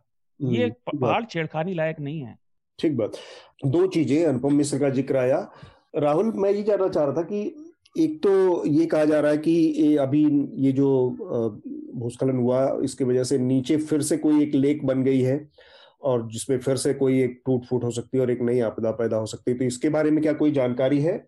और दूसरा ये कि ये जो ग्लेशियर वाली कहानी है अभी भी ये स्पष्ट नहीं है कि वास्तव में कोई ग्लेशियर टूट के आया या कुछ और हुआ था। तो एग्जैक्ट रीजन वजह क्या रही इस फ्लैश फ्लड की? कुछ साइंटिस्टों के ज़रिए कुछ पता चल पाया? सर वाडिया की जो एक टीम वहाँ पे पहुँची थी हाँ। तो उनके अनुसार उन लोगों ने ये माना है कि वहाँ पे कुछ स्मॉल लेक फॉर्मेशन ग्लेशियर के कुछ पार्ट टूटने की वजह से पहले हुआ जिसकी वजह से जो ऊपर से पानी आता था वो पानी का ब्लॉक ब्लॉकेज शुरू हुआ और एक लेक फॉर्मेशन हुआ। और क्योंकि वो लेक फॉर्म उसमें कुछ कुछ साइंटिस्ट ये भी कह रहे हैं कि एक नहीं बल्कि मल्टीपल लेक फॉर्मेशन शायद वहाँ पे हुआ हो। वो अभी सैटेलाइट इमेजेस में बहुत क्लियरली वो नहीं आ पा रहा है कि ये एग्जैक्टली exactly क्या था तो वो उसमें शायद थोड़ा और टाइम लगेगा थोड़ी और रिसर्च होगी तो एग्जैक्ट पता चलेगा लेकिन जो जो टीम वहाँ से जाके आई है उनका यही कहना है कि वो लेक फॉर्मेशन हुए और एक एक्सटेंडेड पोर्शन जो था ग्लेशियर का जब वो टूट के लेक में गिरा उस पानी में तो वो पानी जो इतने समय से इकट्ठा हो रहा था उसकी वजह से वो आ, वो उस ग्लेशियर के उसमें एक एक साथ गिरने की वजह से हम्म। नीचे इतने तेज बहाव के साथ में पानी आया इसमें सर मैं जो अभी की ये जो घटना हुई है इसके बहाने थोड़ा सा मतलब अगर हम फैक्टर्स को देखने की कोशिश करें तो स्थानीय लोग जो है ना गाँव के जो लोग हैं वो प्रकृति को देवता की तरह से भी पूछते हैं। वो ये मानते हैं कि मतलब जो बात साइंटिस्ट कहते हैं कि ह्यूमन इंटरेक्शन आप बढ़ रहा है मानव गतिविधियाँ प्रकृति के साथ में बढ़ रही हैं तो आपदा का कारण है। इसी को स्थानीय समाज दूसरे स्वरूप में ऐसे कहता है कि देवता की जगह से छेड़छाड़ होगी तो आपदाएँ आएँगी। ये ये बड़ा इंटरेस्टिंग है कि इसी ऋषि गंगा प्रोजेक्ट में, ये 2005-6 के करीब ये प्रोजेक्ट शुरू हुआ था। 2011 में इसका ट्रायल रन होना था और ये इंसिडेंट बहुत लोगों को नहीं मालूम है। गाँव के, लेकिन ये हर एक व्यक्ति को पता है, मैं इसलिए इसका ज़िक्र यहाँ पे करना चाहता हूँ कि 2011 में जब इसका इनोग्रेशन होना था तो पंजाब के एक मालिक थे जिन्होंने उस समय ये खरीदा था और राकेश मेहरा उनका नाम था। तो वो जब ट्रायल रन के लिए मौके पे पहुँचे तो उसी वक्त ऊपर से एक पत्थर गिरा और कंपनी के मालिक की मौके पे मौत हो गई। ये 2011 की बात है। हम्म। और उस घटना में और कुछ नहीं हुआ। मतलब और किसी को खरोंच तक नहीं आई। राकेश मेहरा वहीं पे उसी वक्त उनकी डेथ हो गई थी 2011 में। उसके बाद से ये प्रोजेक्ट कुछ टाइम के लिए बंद हुआ। फिर ये कंपनी ही दिवालिया हो गई। तो 2018 में दोबारा से नीलामी हुई। और तब इसको कुंदन ग्रुप नाम की कंपनी ने खरीदा जो अभी भी चला रही है। तो हालाँकि वो घटना अपने आप में उस तरह से रेलिवेंट नहीं है लेकिन गाँव के लोगों के मन में वो बात गहरी बैठ गई थी कि देखिए ये बहुत बड़ा अपशगुन हो गया है और जैसा है हाँ। हाँ और पहले ही मतलब ये जो देवी है उसने हमारा ये इंडिकेट कर दिया है कि ये कुछ ठीक नहीं हो रहा है। हाँ. इसके बाद अभी छह सात महीने पहले इस कंपनी ये जो कंपनी अभी वहाँ पे काम कर रही है तो उस कंपनी ने वहाँ पे एक देवी का एक छोटा सा मंदिर होता था उस मंदिर को कंपनी ने तोड़ दिया। उस पर बहुत बवाल हुआ। मतलब इतना बवाल उन, उनको प्रकृति से छेड़छाड़ की वजह से गाँव वालों ने उतना बवाल नहीं किया लेकिन उनकी देवी के मंदिर से छेड़छाड़ की वजह से उन्होंने बहुत बड़े प्रदर्शन किए। तो अब रैनी गाँव के लोग सब लोग ये बात कहते हैं कि ये हमारे जो है देवी से छेड़छाड़ थी। उसी का नतीजा है कि इन्होंने मंदिर तोड़ा तो देवी ने इनका पूरा का पूरा प्रोजेक्ट ही साफ़ कर दिया। हम्म। हाँ अब ये ये हालाँकि ये माइथोलॉजिकल चीज़ें हैं इनके इनके पीछे के तर्क और ये गाँव की अपनी मान्यताएँ हैं स्थानीय मान्यताएँ हैं। लेकिन इन सब चीज़ों के पीछे जब गाँव वाले उसको मानते हैं तो वो वो इस वजह इस नज़रिए से भी उसे देखते हैं कि वो इतने सालों के सभ्यता में स्थानीय समाज ने अपना जो साम्य प्रकृति के साथ में बनाया है उसी ने कहीं ना कहीं फिर देवी देवताओं और मान्यताओं का वो लिया है। वो जो गाँव वाले ये बात कहते हैं कि बड़े बुज़ुर्ग हमें आज भी कहते हैं कि जब आप ऊपर जाओ आ, कहीं उच्च हिमालय क्षेत्रों में जाओ या बुग्यालों की तरफ़ जाओ तो वहाँ ज़ोर से मत बोलना वरना परियाँ हर लेती हैं या ये हो उसको देवी से जोड़ते हैं कि वहाँ ज़्यादा ऊँची आवाज़ में बात नहीं करनी चाहिए वरना कुछ दैवीय प्रॉब्लम हो सकती है। लेकिन वो उसके पीछे के साइंटिफिक रीजन हैं कि वो इतने सेंसिटिव एरियाज़ हैं कि वहाँ सच में कोई ज़ोर की आवाज़ें नहीं करनी चाहिए क्योंकि इतने सेंसिटिव चट्टाने होती हैं कि उनके दरकने का खतरा होता है उस इको से खतरा पैदा होता है तेज आवाजों से। बिल्कुल। और आपके लिए भी खतरा पैदा होता है। और केदारनाथ जैसी जगह को ही देखिए तो हमारे जो पूर्वज थे उन्होंने केदारनाथ में इतना विशाल मंदिर बना दिया कि उसकी चट्टानों को देख के आश्चर्य होता है कि इतनी ऊंचाई पे ये मंदिर कैसे बनाया गया होगा। तो जिन्होंने इतना भव्य मंदिर उस ऊंचाई पे बनाया वो अपने वहाँ रहने के लिए चार कमरे का हॉल भी बना सकते थे सब कुछ बना सकते थे लेकिन उन्होंने वो नहीं बनाया।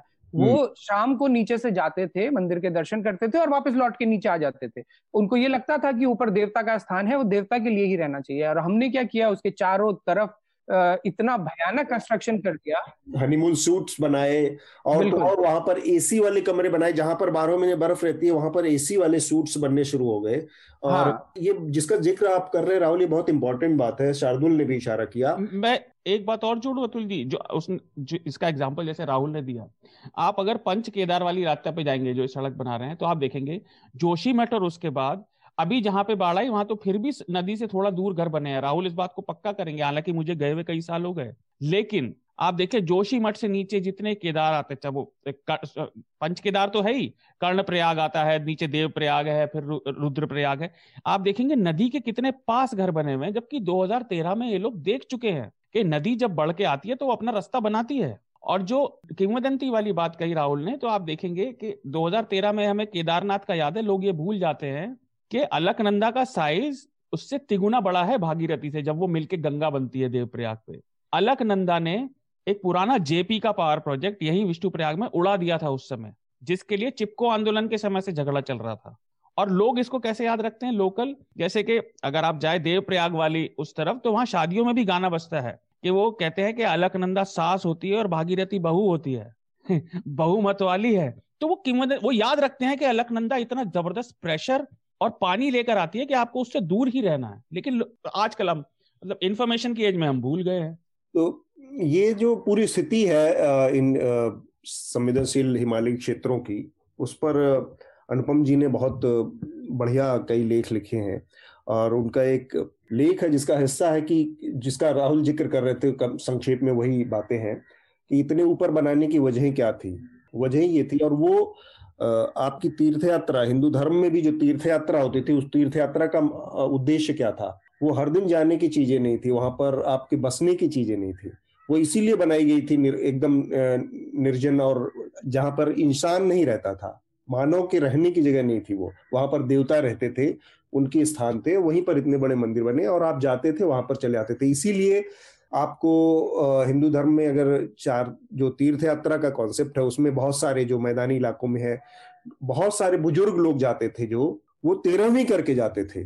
क्योंकि वो ऐसे इलाकों में जाते थे उनको भरोसा रहता था कि क्या पता फिर वापसी हो ना हो। वापसी मुश्किल है। हाँ। तो वो तेरहवीं करके लोग जाते थे इसीलिए और वो बने भी इसीलिए थे। कि आप वहाँ जाते थे दर्शन करते थे उनका आराधना करते थे और फिर ऐसे वहाँ से वापस चले आते थे। आज उस पूरी चीज़ों को नज़र ना किया। सबसे बड़ी जो त्रासदी की स्थिति है वो ये कि 2013 में इतनी बड़ी आपदा आई थी केदारनाथ की। उस पूरी आपदा से ऐसा लगता है कि कोई हम ज़ीरो सीख ली गई है कुछ भी सीख नहीं ली गई है क्योंकि प्रधानमंत्री से के बयानों को आप देखिए सरकार के अलग अलग स्तर के बयानों को देखिए उन्होंने उसको कहा कि वो इसका विकास करेंगे इसको टूरिज़्म स्पॉट बनाएँगे पर्यटन के मुख्य केंद्र के रूप में विकसित करेंगे वहाँ पर बारह मासी सड़कें बनेंगी फोर वे हाईवे बनेंगे फोर लेन ये तो सारी सर वो जो एक इमेज था ना 2019 से पहले जो प्रधानमंत्री एक केव में जाके मेडिटेशन कर रहे हैं वो वहीं से था ना? नहीं वो वो केदारनाथ में है। वो केदारनाथ के पास अच्छा, अच्छा। जोशी मठ था कहाँ का था? केदारनाथ। ये सारी चीज़ें बताती है कि आप अभी भी उन सब चीज़ों का, जिन चीज़ों को धार्मिक धागों से बाँध के रखा गया था, उसकी सेंसिटिविटी को, उसकी संवेदनशीलता को बचाने के लिए, उसको तार तार किया जा रहा है। बहुत देर से मेघनाथ थे क्योंकि इस पूरे प्रकरण पे मेघनाथ आपको, आप कैसे देखते हैं इस पूरी परिघटना को? जी सर सर मैं आई थिंक राहुल और शार्दुल ने काफ़ी कवर कर लिया है बट मैं श्रोताओं को कहना चाहूँगा कि uh, आपको ना ये आपदा समझने के लिए एक मैं रिसोर्स प्रोवाइड करना चाहूँगा। शिवांगी तिवारी करके एक जियोलॉजिस्ट है उन्होंने एक बहुत ही खूबसूरत थ्रेड किया है ट्विटर पे उसका हम लिंक भी दे देंगे रिकमेंडेशन में। इसमें उसने बेसिकली uh, एक्सप्लेन किया है कि ये आपदा को अगर आपको रिपोर्ट करना है तो कौन से कौन से टर्म्स uh, को आपको यूज़ नहीं करना चाहिए। जैसे 2013 की ट्रेजेडी की बात हो रही है तो वो हुआ था एक ग्लेशियर लेक आउटबर्स्ट फ्लड जिसका मतलब है कि जैसे शार्दुल ने भी किया थोड़ा सा टेक्निकल टर्म है, कि ग्लेशियर एसेंशियली एक रिवर होती है, जो बर्फ़ की होती है, और वो बहुत धीरे धीरे नीचे आते जाती है, और एक हद तक आकर वो मेल्ट होना शुरू हो जाती है, और उसकी वजह से एक लेक फॉर्मेशन होता है। अब ये जो ग्लेशियर है, जब वो धीरे धीरे नीचे आता है तो उसके साथ बहुत सारा सेडिमेंट लेके आता है और वो लेक एक तरीके से बाँध भी बन जाता है, एक नेचुरल डैम सा बन जाता है और उसकी वजह से वो लेक वहाँ पर बन जाता है। तो जीएलओएफ तब होता है जब आप वो लेक से निकलने वाले छोटे छोटे जो रिवर्स है, जो नीचे जा रहे हैं, जो नाले हैं, वो आप उसको एकदम से रोक के डैम बना देंगे। तो वो लेक बड़ा होता जाता है और ऊपर जो ग्लेशियर जो आइस होता है जो सॉलिड आइस होता है वो गिर के नीचे अगर लेक में गिर गया तो वो जो एक तो वो नेचुरल डैम भी फट जाता है और वो जो हमारे आगे के डैम है वो भी फटने लगते हैं और उसकी वजह से एकदम फ्लैश फ्लड आ जाता है। तो अभी तक ये जो ट्रेजेडी हुई है इसको इन्होंने जीएलओएफ बोला नहीं है पर हमारे आ, काफ़ी रिपोर्ट्स आए हैं इंडिया टुडे से लेकर काफ़ी उसमें उन्होंने इसको जीएलओएफ ऑलरेडी डिक्लेयर कर दिया है। और जैसे राहुल ने बताया कि अभी साइंटिस्ट वहाँ पर पहुँच गए हैं, वो देख रहे हैं कि एग्जैक्टली exactly हुआ क्या है। मल्टीपल लेक्स थे, एक लेक था, किसकी वजह से हुआ है, वो हमको अभी पता नहीं है। तो अगर आप ये थ्रेड को देखेंगे तो आपको समझ में आएगा कि ये एक्चुअली होता कैसे है और ये ट्रेजेडी जो है, उसका हमको अभी तक साइंटिफिक रीजन नहीं पता है तो वो हम थोड़ा सा धैर्य रखे हाँ। उस पर नज़र रखे। और सरकारों के लिए इसमें बड़ी सीख है सरकारों को खाली विकास विकास विकास असल में कोई कमोडिटी की तरह से इन्होंने रट लिया है और विकास इस तरह से होता नहीं है। विकास तमाम चीज़ों के साथ तालमेल बिठा के आगे बढ़ने की एक कवायद है और उत्तराखंड के मामले में या ये पहाड़ी जो इलाके हैं इस मामले में बार बार ये चीज़ें साबित हो रही हैं किस तरह से पूरी इकोलॉजी को हिमालयन इकोलॉजी जो बहुत ही सेंसिटिव है उसके साथ तालमेल बिठाने की ज़रूरत है। केवल पर्यटन, केवल मतलब ये, इस पर भी एक बड़ा प्रश्न चिन्ह है कि जो हमारा पूरा सुविधा भोगी एक जो करेक्टर बनता जा रहा है, जिसमें सरकारें लोगों को इस तरह के सपने दिखा दिखा करके आपको पर्यटन, या, ये सारी चीज़ें जो सुविधाजनक तरीके से पहुँचना, आना, जाना, केवल यही हिस्सा नहीं है पर्यटन का। पर्यटन में उनसे जो को उनकी नेचुरल जो सादगी है, जो उनकी सैंक्टिटी है, उसको बनाए रखते हुए कैसे तालमेल बिठाना, ये बहुत ज़रूरी है इसमें। इसको भी हमें समझने की ज़रूरत है। नहीं ये सरकार का ज़िक्र आया तो मैं बस ये कहना चाहता था कि आगे बढ़ने से पहले हम थोड़ा सा इस बारे में मैं ज़िक्र करना चाहूँगा कि सरकार कैसे जिम्मेदार है और कितने किस किस तरह के मतलब तीन चार पॉइंट्स में मैं ये बात रखना चाहूँगा कि सरकार के वो फैसले, जिनकी वजह से आपदाएँ आई या आने वाली आपदाओं ने, की ग्रेविटी बहुत ज़्यादा बढ़ गई।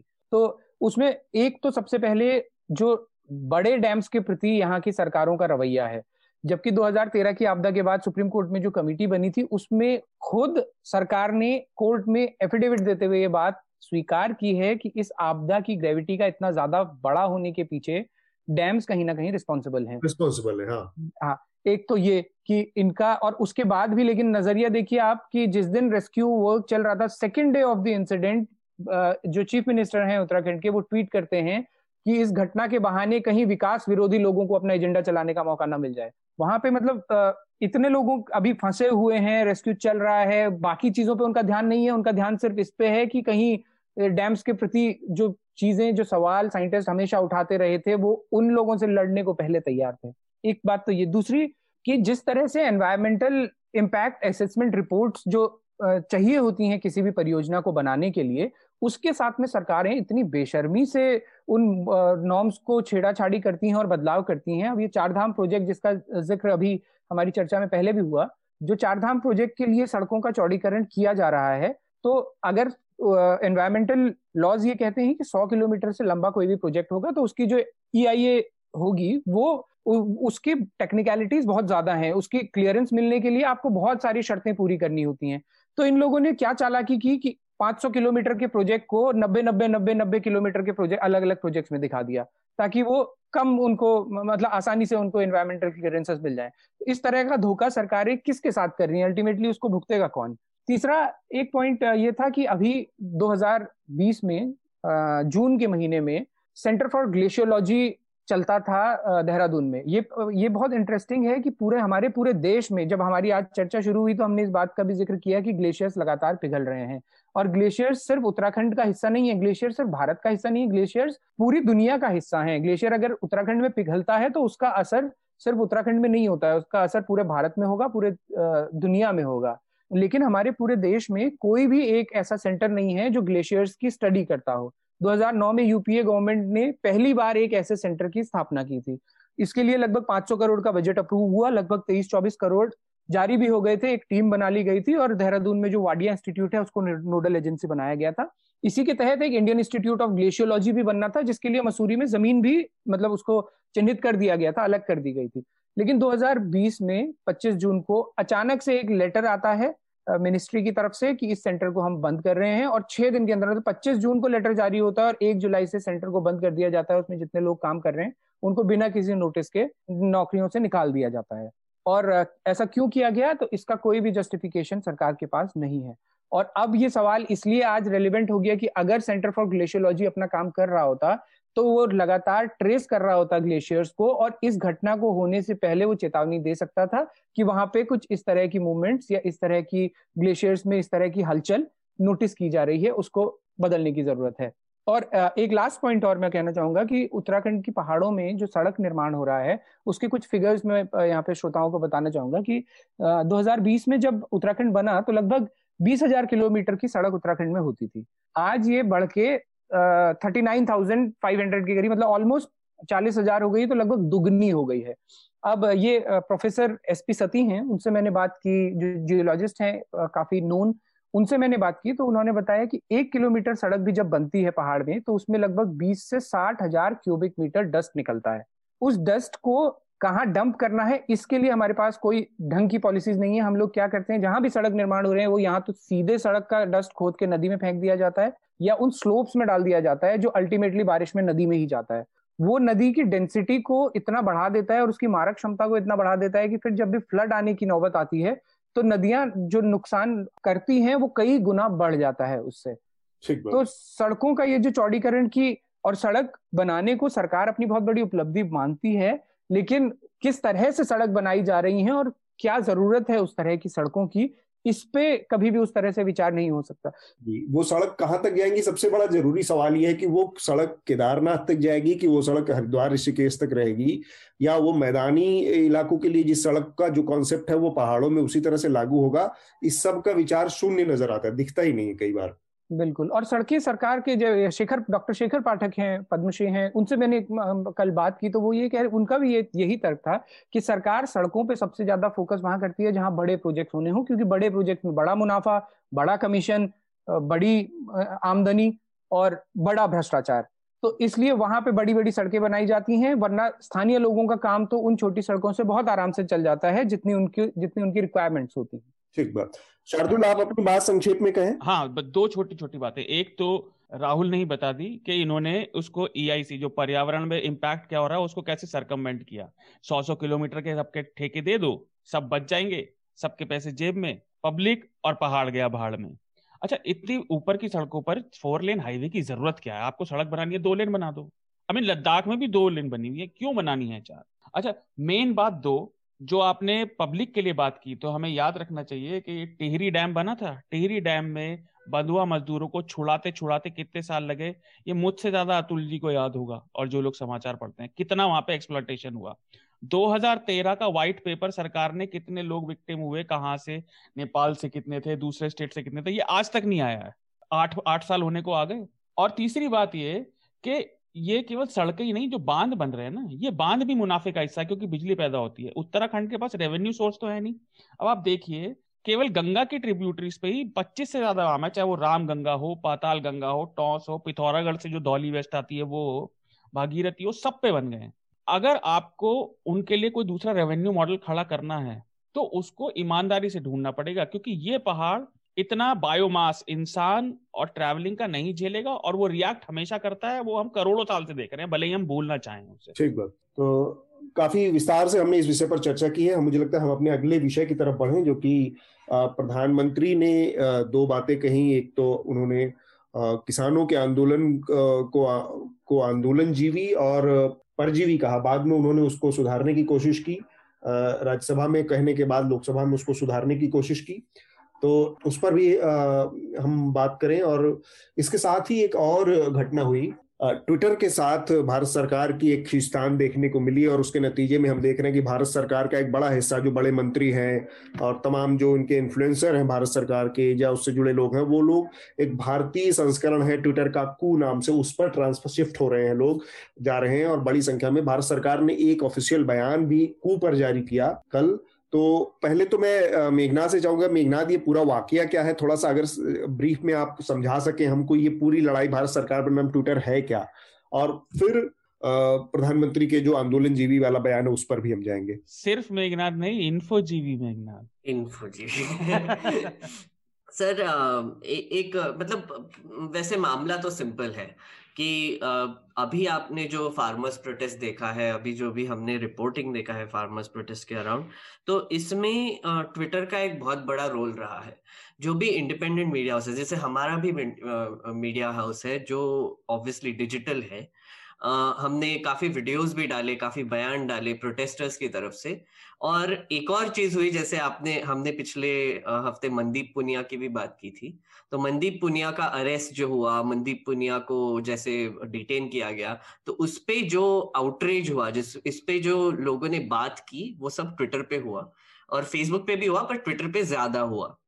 और होता क्या है कि अभी ये जो नैरेटिव जो जो कंट्रोलिंग सरकार है उनको ये दिख रहा है कि उनका जो पहले ट्विटर पर जो पकड़ था, वो अभी छूटता जा रहा है। क्योंकि एक हमने एक स्टोरी भी की थी आई थिंक अना ने स्टोरी की है दो तीन स्टोरीज की है इस पर, कि किसानों ने इस बार बहुत क्लेवरली वहाँ पर सोशल मीडिया एक सेल बना रखा है, खुद का, जहाँ पर वो लोग वॉलेंटियर्स लेते हैं और जो बीजेपी आईटी सेल करती है व्हाट्सएप ग्रुप बनाती है वहाँ पर स्प्रेड करती है, वहाँ पर इंफॉर्मेशन फॉरवर्ड्स और फिर ट्वीट स्प्रेड करती है, जो रीट्वीट होते हैं वही टेक्निक इस्तेमाल करके फार्मर्स ने भी ये शुरू कर दिया था।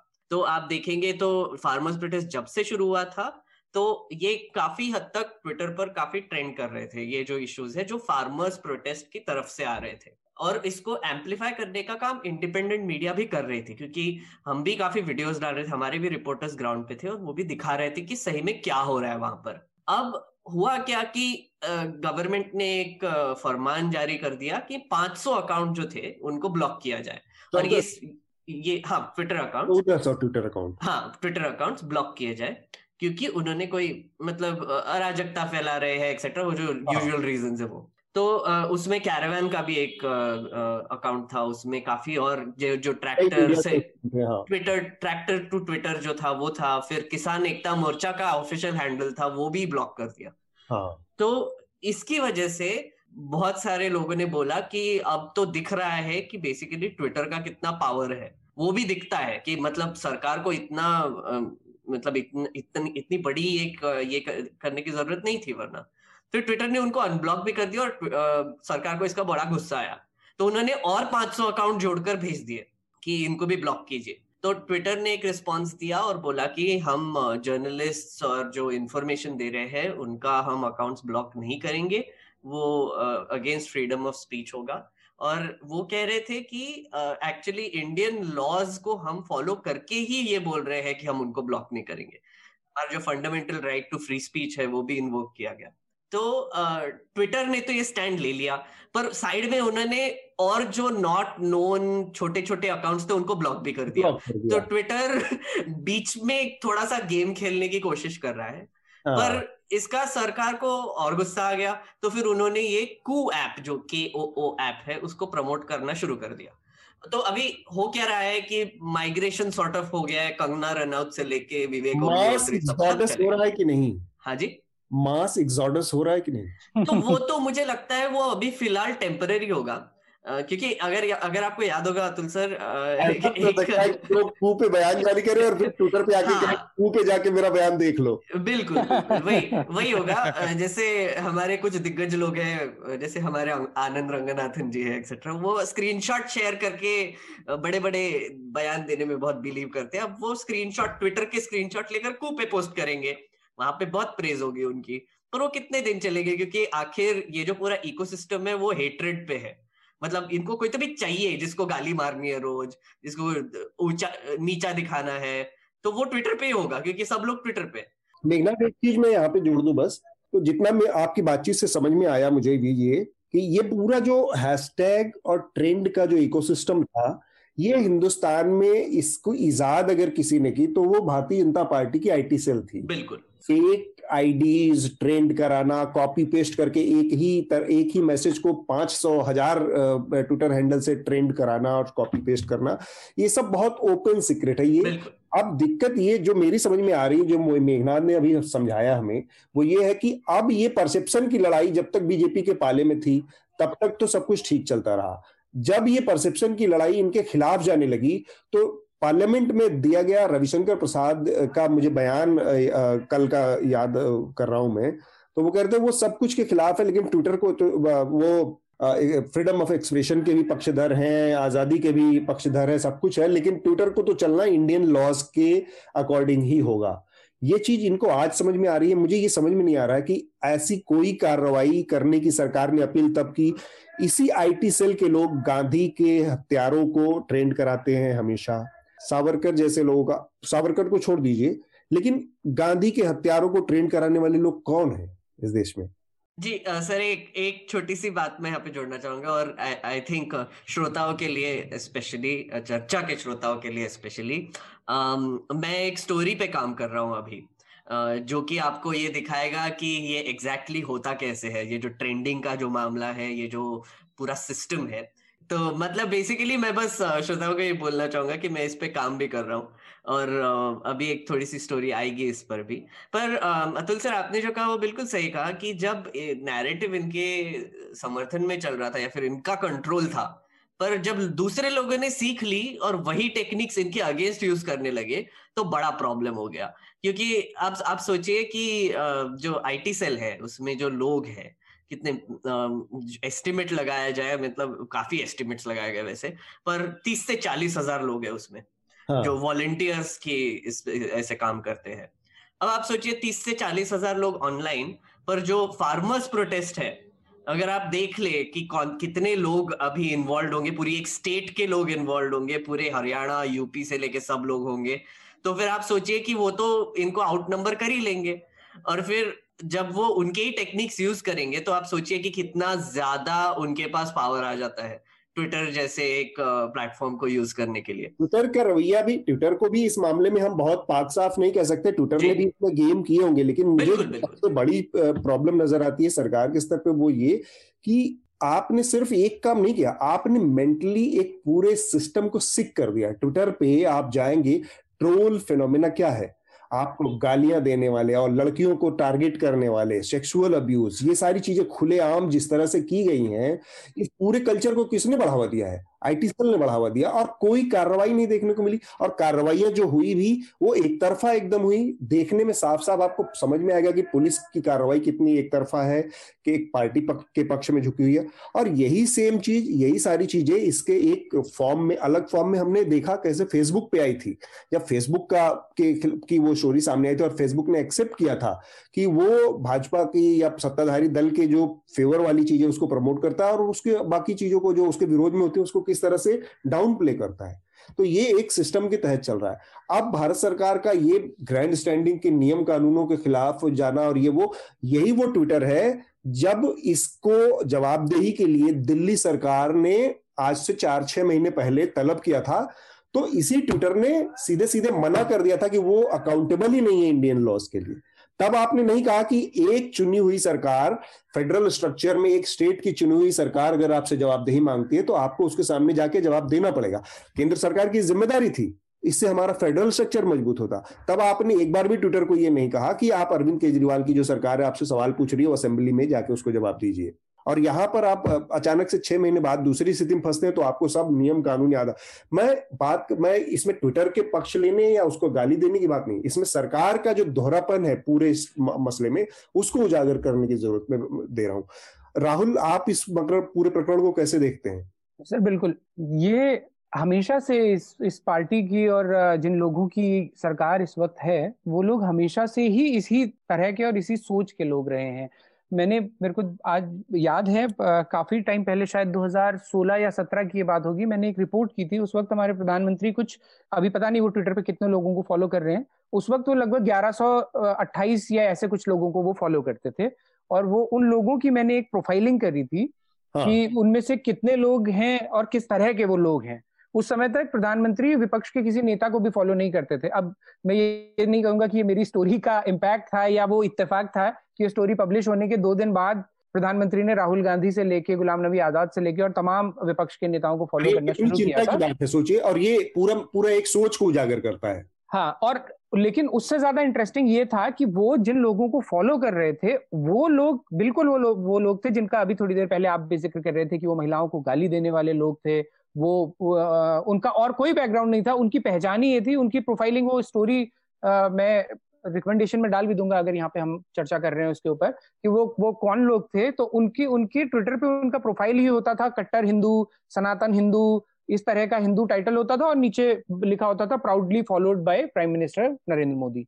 लगभग सब लोगों की प्रोफ़ाइल में आप, आप ये बायो तो छोड़ ही दो। मतलब आप देखेंगे तो ऐसे ऐसे हैंडल है। लॉस्ट टेंपल सेवन या फिर वही V for Vendetta fifty nine या हम्म। कुछ भी मतलब बेसिकली ऐसे भी हैंडल्स है जो क्लियरली कोई बॉट हम्म। चला रहे हैं या फिर कोई फेक कुछ चला रहे हैं या फिर वट अब बताइए एट टेंपल फैंटम को हमारे प्रेजेंट हमारे प्राइम मिनिस्टर क्यों फॉलो कर रहे हैं? कोई कोई हाँ, आदमी exactly. भी नहीं है कुछ नहीं और इसमें एक इंटरेस्टिंग चीज़ ये भी है कि किसी ने उसी वक्त एक आरटीआई डाली थी और उस आरटीआई में ये पूछा था कि प्राइम मिनिस्टर नरेंद्र मोदी का जो पर्सनल हैंडल है उसे कौन चलाता है? तो उस जानकारी में पीएमओ ने ये जवाब दिया था कि उनके जो पीएम का जो अकाउंट है उसको तो पीएमओ चलाता है और ऑफिशियल चलाते हैं लेकिन नरेंद्र मोदी नाम से जो अकाउंट है उनको पर्सनली नरेंद्र मोदी चलाते हैं। तो उस चीज़ से ये बात भी स्थापित होती है कि ये तमाम तरह के लोग जो गालियाँ दे रहे हैं, अगर नरेंद्र मोदी जी एक बार भी दिन में अपना ट्विटर खोलते होंगे तो चार गालियाँ तो उनके सामने आती ही होंगी। उस समय वो सिर्फ़ हज़ार ग्यारह सौ लोगों को फॉलो कर रहे थे, उन हज़ार ग्यारह सौ में से बहुत सारे लोग ऐसे ही थे, सिर्फ़ सिर्फ़ यही थे। तो उन लोगों को वो फॉलो कर रहे थे और उस समय तक कभी इस तरह की बात उन्होंने, न तो उन्होंने उनको अनफॉलो किया, न उन्होंने कभी इस तरह की बात करी कि इस तरह की चीज़ें नहीं बोली जानी चाहिए। न उन्होंने ब्लॉक करना और ये सब करना तो बहुत दूर की बात है, लेकिन आज एक पूरा मैकेनिज्म इस पे लगा दिया गया है। एक चीज़ और मैं जोड़ना चाहूँगा, मैं ऊपर था, पहाड़ में था तो बहुत ज़्यादा इंटरनेट इस बीच या इस बाकी स्टोरीज को फॉलो नहीं कर पाया केदार, इस वाली उत्तराखंड आपदा के अलावा। लेकिन मैं, मेरी एक हल्की सी नज़र पड़ी थी, एक एक एक क्लिपिंग पे शायद आप लोग उस पर बेहतर कमेंट कर पाए। कि एक न्यूज़ स्टोरी मैंने देखी थी जिसमें ये लिखा था कि अब कुछ वॉलंटियर्स को ये काम दिया जाने वाला है कि वो इस तरह के अकाउंट को जो एंटी नेशनल पोस्ट कर रहे हैं उनको रिपोर्ट करने का काम अब वॉलंटियर्स को देना दिया जा रहा है। और ये शायद कोई एक फॉर्मल स्ट्रक्चर में ऐसा करने की बात हो रही है। बिल्कुल। ये प्रस्ताव एक आया हुआ है और उस पर उन्होंने वॉलंटियर करने का एक, एक कोई ऐसा एक संगठनिक स्तर पर गठन करने की प्रक्रिया चल रही है जिसमें अब एंटी नेशनल पोस्ट पर नज़र रखेंगे कुछ वॉलेंटियर्स सोशल मीडिया पर। अब ये अपने आप में बड़े अजीब सी चीज़ है कि इस किस तरह की ये मोरल पुलिसिंग को एक संवैधानिक कोई या कानूनी ढांचा चेहरा देने की कोशिश हो रही है क्या है?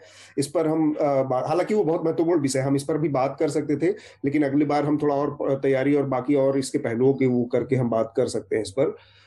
मेघनाथ जो इसका दूसरा पहलू है जो प्रधानमंत्री ने किसानों के आंदोलन को लेकर राज्यसभा और लोकसभा में बातें कही और जो उन्होंने एक टैग दिया आंदोलन जीवी ऐसे तो बहुत सारे हो सकते हैं जैसे आप इन्फो जीवी हैं। कोई कोई इवेंट जीवी हो सकता है कोई कैमरा जीवी हो सकता है तो लोग बहुत कुछ हो सकते हैं पर आंदोलन जीवी जिस कॉन्टेक्स्ट में कहा गया और उसको फिर परजीवी बता दिया गया तो उस पर आ, मैंने देखा कि आपने काफ़ी वो रिसर्च किया। तो क्या निकल कर शोध क्या निकल कर आया सामने? रिसर्च किया मतलब मैंने बहुत सारे ट्वीट्स पढ़े। तो नहीं इस पर रिसर्च वैसे करने की बात ही नहीं आती क्योंकि आप अगर सोचेंगे तो मतलब एक्चुअली रिसर्च मैंने मैं बता ही देता हूँ मैंने कैसे किया। हाँ। मैंने एक क्वेश्चन पूछा कि which GV are you question हाँ। बस सिंपल क्वेश्चन है ठीक है मेरा एक ही इसमें इसके पीछे एक ही सोच थी कि अगर हमको प्रधानमंत्री डिफाइन कर रहे हैं जैसे हाँ। किसी को भी डिफाइन करे उन्होंने तो नाम नहीं लिया किसी का अब लोग बोल रहे कि योगेंद्र यादव के बारे में बोल रहे थे मेधा पाटकर के बारे में बोल रहे थे पर वैसे तो उन्होंने कुछ बोला नहीं उन्होंने किसी का नाम तो लिया नहीं मतलब ये बहुत ही नज नज विंक विंक वे में प्रधानमंत्री आपको बोल रहे हैं कि आप ही डिसाइड कीजिए कि कौन है आंदोलन जीवी ठीक है? तो अब जो भी आंदोलन करने जाते हैं वो आंदोलन जीवी है वो परजीवी है। मतलब उनको कोई तो भी अलग तरीके से ट्रीट करना चाहिए।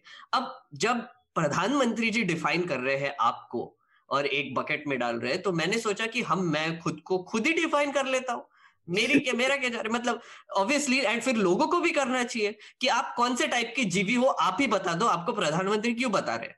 राइट um, तो ये ना एक बहुत ही घिनौनी टैक्टिक है जो बीजेपी काफ़ी काफ़ी सालों से एक्चुअली करती जा रही है। जैसे मैं, मैं हम मैंने इसके बारे में काफ़ी बात की है पहले भी जो बकेटिंग जो करते हैं जैसे अर्बन नक्सल टैग है टुकड़े टुकड़े गैंग है अब ये ये जो नया आ गया है ये टैग और दूसरी चीज़ मज़े वाली बात उन्होंने की कि उन्होंने एफडीआई का नया डेफिनेशन दे दिया हमको फॉरेन डिसरप्टिव आइडियोलॉजी अब आप सोचिए कि आप F D I F D I चिल्ला रहे थे इतने इतने सालों से कि हमको और एफ़ डी आई चाहिए हमको आइए मेक इन इंडिया कीजिए एक्सेट्रा अब वही टर्म को आपने कुछ और बना दिया राइट right? सो so, मतलब अगर कोई फॉरेन uh, इन्वेस्टर है वो अगर एफडीआई दे रहा है तो मैं क्या सोचू कि वो फॉरेन डिसरप्टिव आइडियोलॉजी दे रहा है हमको या पैसा दे रहा है मतलब क्या हो क्या रहा है वहाँ पे तो ये बहुत ही गंदा मार्केटिंग टैक्टिक भी है बेसिकली कि इतना मेक इन इंडिया करके एफडीआई चाहिए चाहिए करके अब एफडीआई का टर्म ही बिगाड़ दिया आपने और प्रधानमंत्री exactly. जैसा आदमी अगर ये कर रहा है तो ये बहुत ही चिंताजनक बात है मुझे लगता है और तो ये टर्मिनोलॉजी में नहीं पढ़ना चाहिए टर्मिनोलॉजी हाँ। आपको बहुत अट्रैक्ट मतलब आपको एज अ टिटिलेशन देती है, आपको बहुत आसान लगता है करना, लेकिन उसके आगे पीछे के चीज़ों को भी सोचना सोचना सकते हैं। हाँ राहुल, आप क्या कहते हैं? हाँ जो मेघनाथ ने बात कही कि ये टैगिंग वाला जो है ना, और ये टैगिंग के साथ साथ एक मेलाइनिंग का भी इस गवर्नमेंट में पिछले सॉरी गवर्नमेंट नहीं कह सकते, लेकिन इस इस आइडियोलॉजी में पिछले बहुत लंबे समय से है कि जितने भी स्थापित शब्द हैं जिन पे हम लोग जो हमारे संविधान ने हमें दिए हैं जिन पे हम लोग गर्व करते थे उन शब्दों को इतना मलाइन कर दिया गया है वो गाली बना दिए गए हैं। जैसे जैसे सेक्युलर को बना दिया गया है लिबरल को बना दिया गया है इस तरह बुद्धिजीवी को बना दिया गया है इंटेलेक्चुअल को बना दिया गया है इस तरह के शब्दों को इतना मलाइन कर दिया गया है कि अब कोई अगर रेफर भी करता है मतलब लोग हिचकिचाने लगे हैं अब खुद को सेक्युलर बोलते हुए, खुद को प्राउडली ये बोलते हुए कि हाँ I believe in the idea of our constitution and yes I am very proudly a secular Indian तो इस तरह की बातों कहने को ही इतना मलाइन कर दिया गया है, इतना धूमिल कर दिया गया है और वो उसी फौज ने जिस पे, जिसके बारे में मेघनाथ ज़िक्र कर रहे थे कि किस तरह की एक आर्मी ट्रोल आर्मी बैठी है जो वर्चुअल वर्ल्ड में लगभग पूरा नैरेटिव तय कर देने की हिम्मत रखती है, ताकत रखती है और वो एक गलत चीज़ का आइडिया फ्लोट करते हैं और उस आइडिया को इतना जन समर्थन वर्चुअली दिखाने की कोशिश करते हैं कि वो आइडिया स्टैब्लिश हो जाता है। ठीक बात। एक एक आप सर एक अतुल सर आप जो कह हाँ. रहे थे ना वो जो इंफॉर्मेशन नेटवर्क की बात हो रही थी कि वो सिटीजन्स का इंफॉर्मेशन नेटवर्क तो मैं एक बस छोटी सी बात कहना चाहूँगा कि ईस्ट जर्मनी में वॉर के बाद एक स्टासी नाम की ऑर्गेनाइजेशन आ गई थी स्टेट सिक्योरिटी सर्विस उनका भी एक्चुअली यही लॉजिक था कि uh, वो एक सिटीजन्स uh, को अपने खुद के पॉपुलेशन पे स्पाई करने के लिए एक इन्फॉर्मेंट नेटवर्क बना लेगी और ये कोवर्ट और डायरेक्ट मेजर्स लेकर उन पर साइकोलॉजिकल वॉरफेयर भी करेगी। मतलब ये तो एक तो इन्फॉर्मेशन स्प्रेड करने का काम करेगी और ऊपर से इन्फॉर्मेशन लाने का भी काम करेगी गवर्नमेंट की तरफ़। तो हमारे यहाँ पे इतने जो ये इंफॉर्मेशन नेटवर्क बनाने की बात कर रहे हैं कश्मीर में वहाँ पे, जो ट्रायल बेसिस पे होम मिनिस्ट्री कर रहा है, वो ना बहुत हिस्ट्री में देखा जाए तो वो बहुत बहुत घिनौने इसके रिजल्ट्स हुए थे पहले। ये जो चल रहा है ना, ये ये जो वॉलेंटियर बनाए जा रहे हैं कि मोरल ये नज़र रखेंगे कि क्या नेशनल है और क्या एंटी नेशनल है प्रो नेशनल और एंटी नेशनल ये इसमें, इसके और भी बहुत सारे गहरे वो नतीजे हैं। आप ये देखिए कि इसको कैसे इस्तेमाल किया जाएगा कौन तय करेगा इसको कि क्या नेशन के फेवर में है क्या देश के खिलाफ है? और जब भी इस तरह की कोई चीज़ आती है तो आप एक नज, लोगों के ऊपर दिमाग में एक डर बिठाते हैं या फितूर बिठाते हैं और कौन उसको एक्सप्लेन करेगा?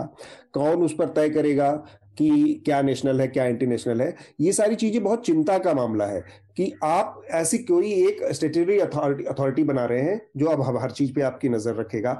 ये काम किसका है? इसके लिए आपके पास पुलिस सिस्टम है और ये है, जिस तरह से यूएपीए जैसे कानूनों का बेजा इस्तेमाल हो रहा है, दिल्ली जैसे शहर में पाँच सात बड़े लोगों, उसमें एक कांग्रेस पार्टी के सांसद डॉक्टर शशि थरूर भी है, तमाम बड़े पत्रकार हैं, राजदीप सरदेसाई मिलाल, पांडे, ज़फ़र आगा, इन लोगों के खिलाफ आपने यूएपीए लगा दिया और सेडिसन के चार्जेस लगा दिए। पूरे देश में अलग अलग जगहों पर ऐसा हो रहा है। तो जिस मनमाने तरीके से आप अचानक से कोई सोशल मीडिया पोस्ट आपको पसंद नहीं आई, आपने उस पर यूपीए या सेडिसन के चार्ज लगा दिए। अब सरकार के खिलाफ क्या है और देश के खिलाफ क्या है? ये दोनों चीज़ों का कोई अंतर है? मतलब राजदीप सरदेसाई के केस को अगर हम फेस वैल्यू पर लें तो राजदीप सरदेसाई ने एक जगह मिस रिपोर्टिंग की। अब दो चीज़ें हो सकती हैं कि मिस रिपोर्टिंग की, उसके लिए माफ़ी भी मांगी जाती है मीडिया में एक परंपरा है। राजदीप सरदेसाई ने एक गलती की और उस क्या एक खबर के एक ही वर्जन हो सकता है? जो पुलिस कहे पत्रकार या बाकी लोगों के आधार पर एक दूसरा वर्जन भी हो सकता है। राजदीप सरसाई के मामले में मान लीजिए आप नहीं मानते कि दूसरा वर्जन हो सकता है लेकिन क्या इस मिस रिपोर्टिंग से भारत के सॉवर्निटी पे खतरा पैदा हो गया? यूएपीए तो इस तरह की स्थिति पैदा कर, करने के लिए इस तरह के वॉलेंटियर्स की टीम खड़ी की जा रही है और उसको सरकार संरक्षण दे रही है। तो ये ओवरऑल एक बहुत डरावनी सिचुएशन पैदा करने की स्थिति है। देखिए, अतुल जी, मैं सोशल मीडिया वाला ज़्यादा पढ़ा नहीं, पर जैसे प्रधानमंत्री ने जो एनालॉजी दी पर जीवी कहा आंदोलन जीवी कहा, अब आप देखिए, कोई पलटकर उसे कह दे कि भाजपा का, कम से कम इस मॉडर्न भाजपा का वर्क एथिक क्या है? कि स्टेट में जाते हैं लोकल दलों से समझौता करते हैं, कुछ साल जूनियर बन के रहते हैं और फिर कब पूरी पॉलिटी इनकी हो जाती है। यही हो रहा है ना? तो परजीवी इन्हें भी कहा जा सकता है। बजाय डायलॉग बाजी करने के, इन्हें ये पढ़ना चाहिए कि ये अगर रेगुलेट करना चाहते हैं सही में इंटरनेट पर टेक्नोलॉजीज़ को, खासतौर से सोशल मीडिया टेक्नोलॉजीज़ को तो इन्हें समझना चाहिए कि इन्हें यूरोप वाला मॉडल लेना चाहिए कि इन कंपनियों का असली क्राइम ये नहीं है कि कौन सा हैशटैग चल रहा है।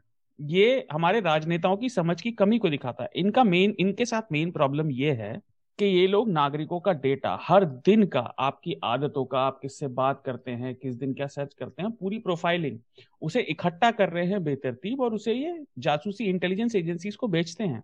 उस डेटा की ओनरशिप किसकी है?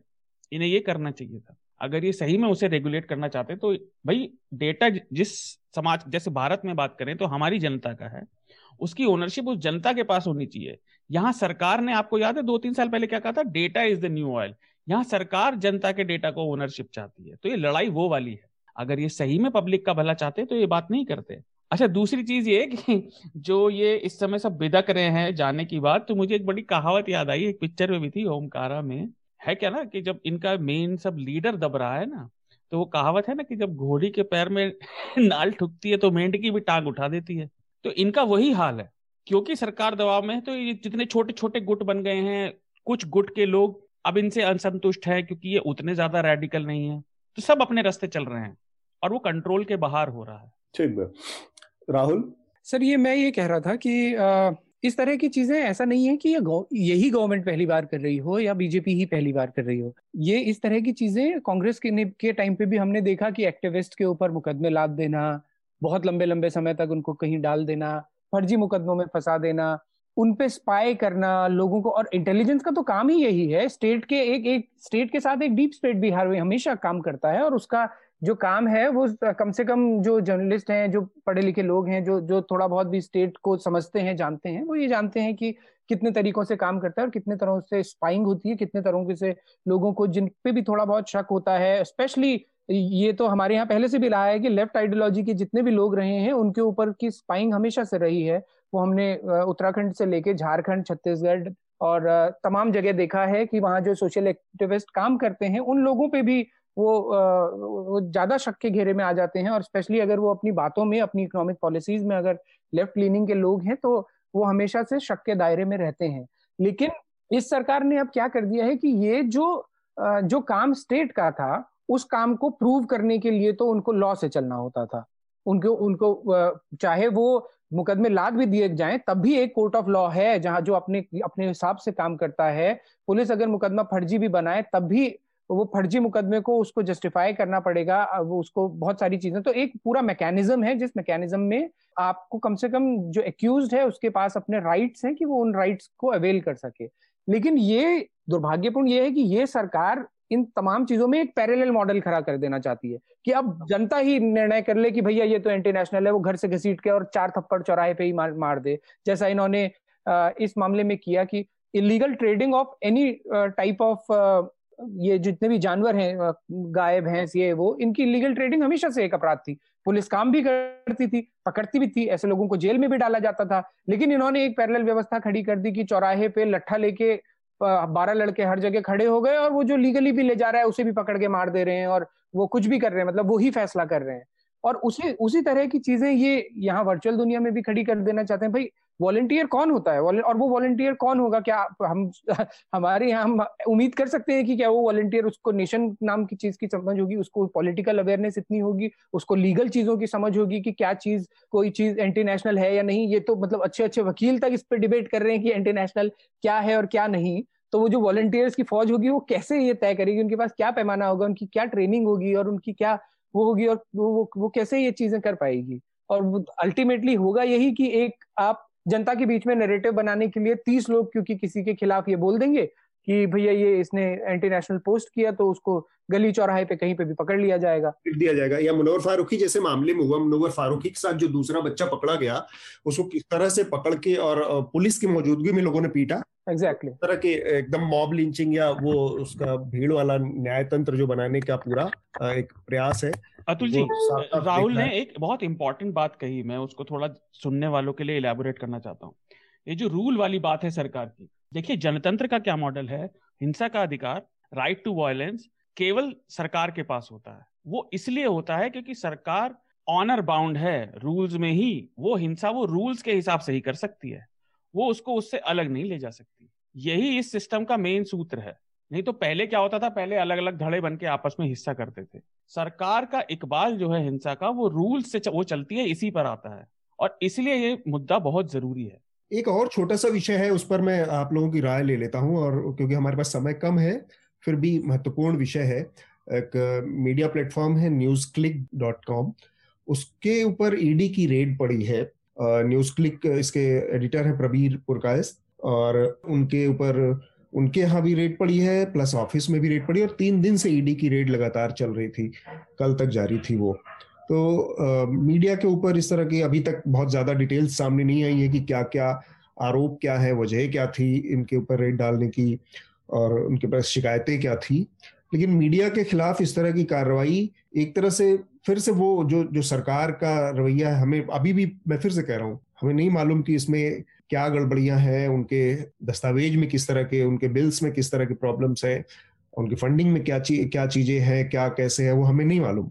लेकिन मीडिया को इस तरह से इंटिमिडेट करने की या मीडिया के अंदर एक ये संदेश ओवरऑल देने की कोशिश, क्योंकि इस सरकार का, उस मीडिया से एक छत्तीस का आंकड़ा हमेशा से रहा है, जो इनके खिलाफ या एक तरह से इनकी बातों से असहमति जताती आई है।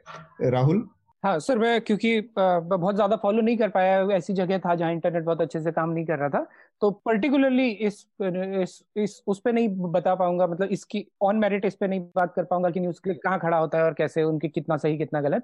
लेकिन एक टेंडेंसी जो हमें पिछले कुछ समय से देखने को मिल रही है, वो वो बहुत गलत प्रेसिडेंट्स खड़ी कर रही है, जहाँ पे क्लियरली पता चल रहा है कि स्टेट सीधे सीधे दुश्मनी निकालने की तरह से मतलब वो न्याय नहीं कर रहा है वो बदला ले रहा है। बदला वो जो जो उस तरह का काम जो स्टेट करने लगा है चाहे वो हमने वहाँ देखा वो हैदराबाद में रेप के जो एक्यूज थे उनको गोली मार दी गई।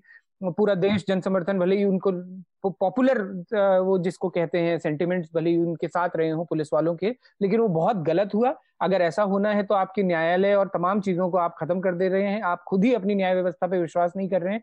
तो आम जनता क्या करेगी? ऐसा ही हमने वहाँ देखा जहाँ गाड़ी पलट दी गई एक गैंगस्टर की और उसको आ, मार दिया गया। और इसी तरह की चीज़ें हम सब कई कई और जगह देख रहे हैं जहाँ पे साफ़ पता चल रहा है कि ये न्याय नहीं हो रहा है। न्याय की तरफ़ बढ़ने की बात नहीं हो रही है ये बदला लिया जा रहा है। तो कुछ इस तरह के संस्थान और दूसरा मुझे जो एक डिस्टर्बिंग फैक्ट इसमें लगा वो सबसे ज़्यादा ये लगा कि लैपटॉप्स मोबाइल्स और इन सब चीज़ों को अचानक से जब्त कर लेना इसके लिए शायद कोई कुछ ना कुछ मैकेनिज्म बनने की ज़रूरत होनी चाहिए। प्राइवेसी का भी मैटर है और दूसरा, एक जर्नलिस्ट के लैपटॉप में सरकार के खिलाफ कितनी चीज़ें हो सकती हैं, वो, सरकार के खिलाफ मेरा मतलब ये नहीं है कि वो सरकार के खिलाफ कोई प्रोपागेंडा कर रहा है या सरकार के खिलाफ कोई साजिश कर रहा है, लेकिन वो बीस तरह की चीज़ों पे काम कर रहा हो सकता है, उसके सोर्सेज हो सकते हैं, जो सोर्सेज को रिवील करने की इम्यूनिटी कोर्ट तक जर्नलिस्ट को देती है कि वो रिवील नहीं करेगा अपने सोर्सेज अगर वो कुछ ऐसी चीज़ें निकाल के लेके आ रहा है मिनिस्ट्री से, उसमें उसकी डिटेलिंग हो सकती है। तो कम से कम कुछ ना कुछ एक मैकेनिज्म होना चाहिए कि अगर इस तरह की कोई घटनाएँ होती हैं तो वो किसी ना किसी इंडिपेंडेंट कमिटी की मॉनिटरिंग में की जाए।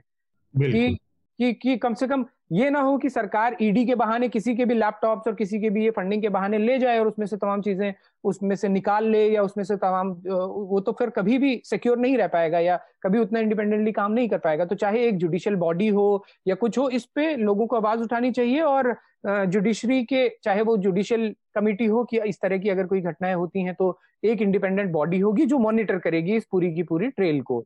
और एक कोई सेट प्रोसीजर हो प्रोटोकॉल हो, जिसके तहत कार्रवाइया हो, जिस महत्वपूर्ण प्रश्न उठाया राहुल ने प्रवेशी का कि उसमें क्या हो सकता है। और हाल फ़िलहाल में हमने इसके दो बहुत घटिया उदाहरण देखे हैं। एक तो जो बहुत सारे सेलिब्रिटीज का जो चैट लीक हुआ अर्नब हम्म। गोस्वामी के मामले में अर्नब गोस्वामी ने चिल्ला चिल्ला कर बताया कि ये माल फूकती है और ये गांजा हम्म। ये वो।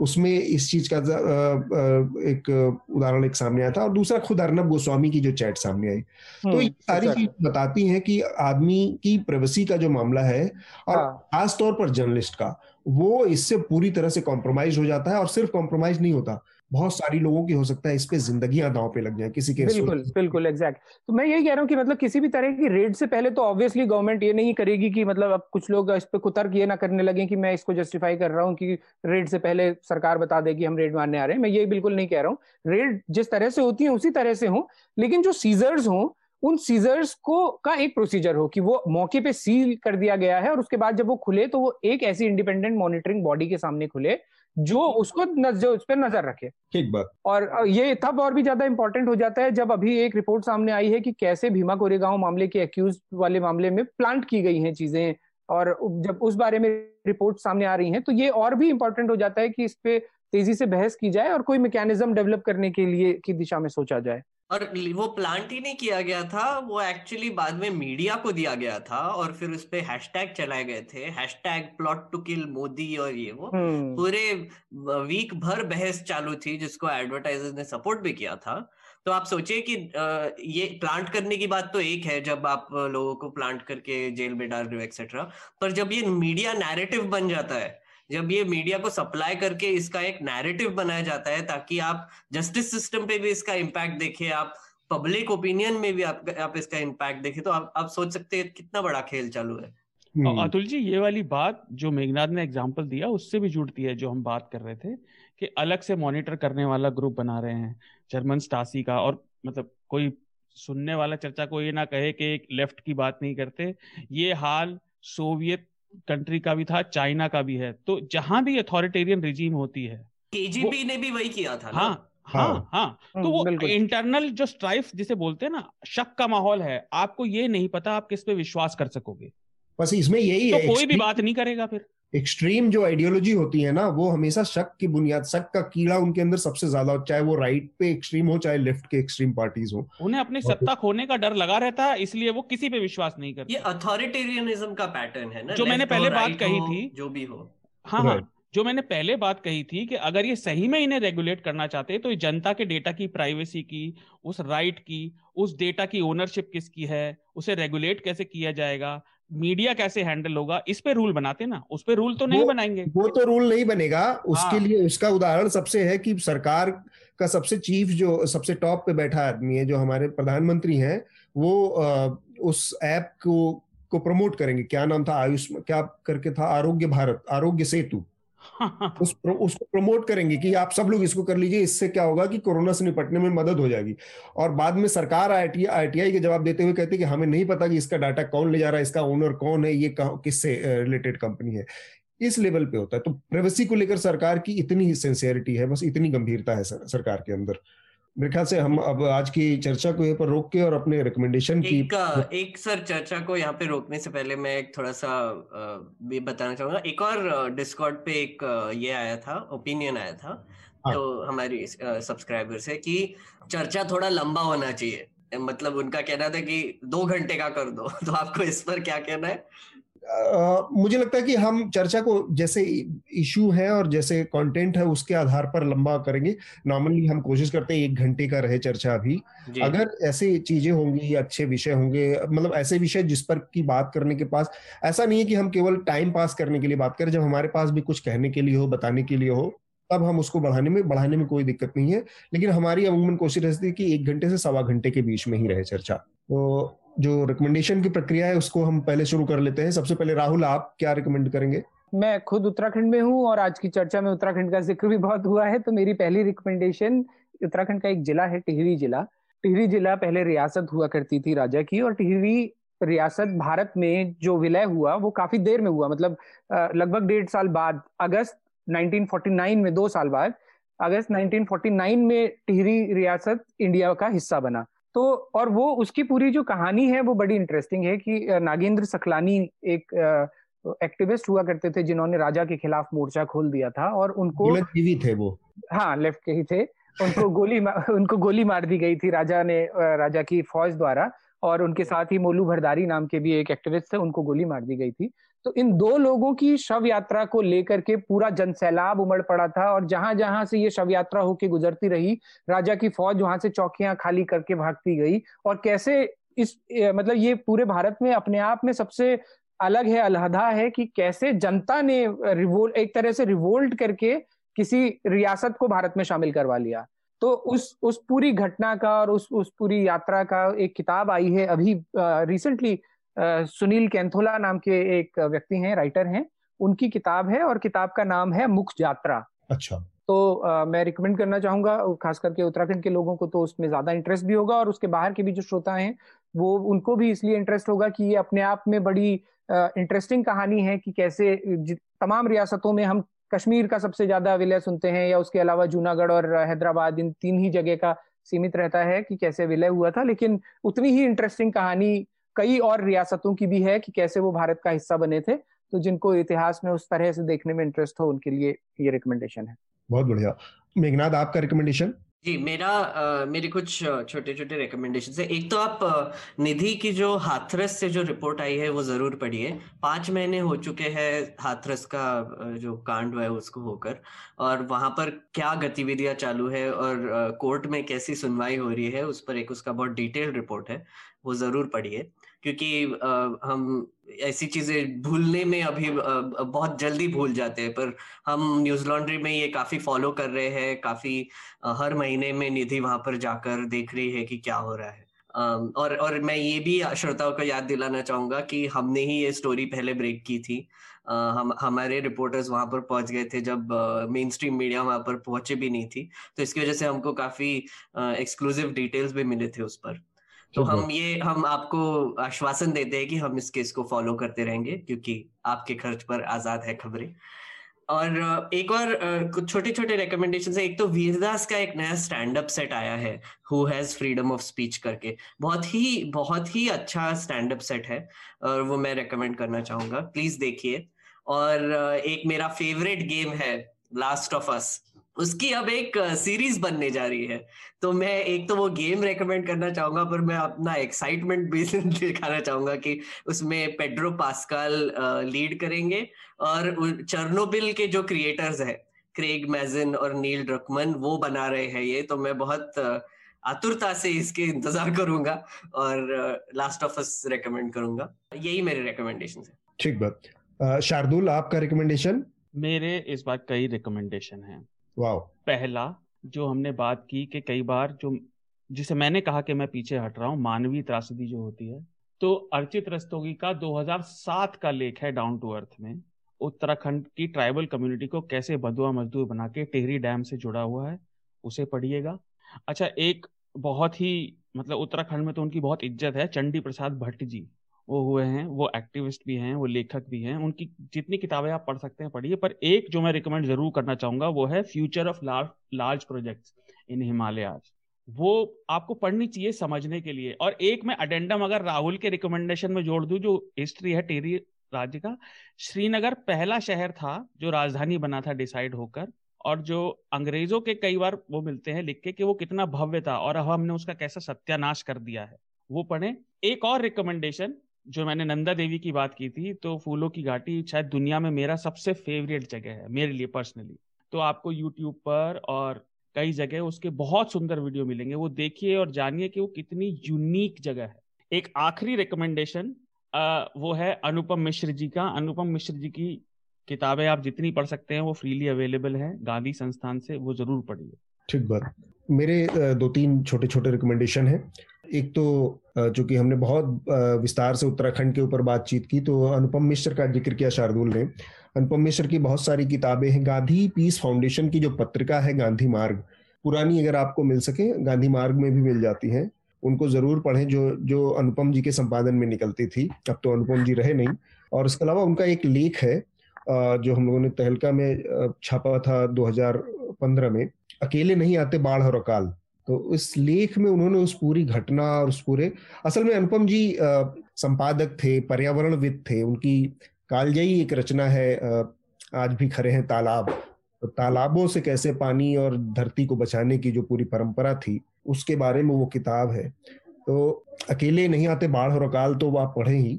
और गांधी मार्ग की पत्रिका गांधी मार्ग अगर आपको मिल सके तो वो ज़रूर पढ़ें। इसके अलावा हृदय जोशी ने उत्तराखंड से ग्राउंड रिपोर्ट की है हमारे यहाँ उत्तराखंड की इस आपदा पर। तीन चार उनकी रिपोर्ट्स प्रकाशित हुई अंग्रेज़ी और हिंदी में, दोनों में न्यूज़ लॉन्ड्री पर है, उसको पढ़ें। और, समय हो तो एक किताब है, अजय सोडानी है, लेखक हैं। उनकी किताब राजकमल प्रकाशन से आई थी, इरिना लोक करके।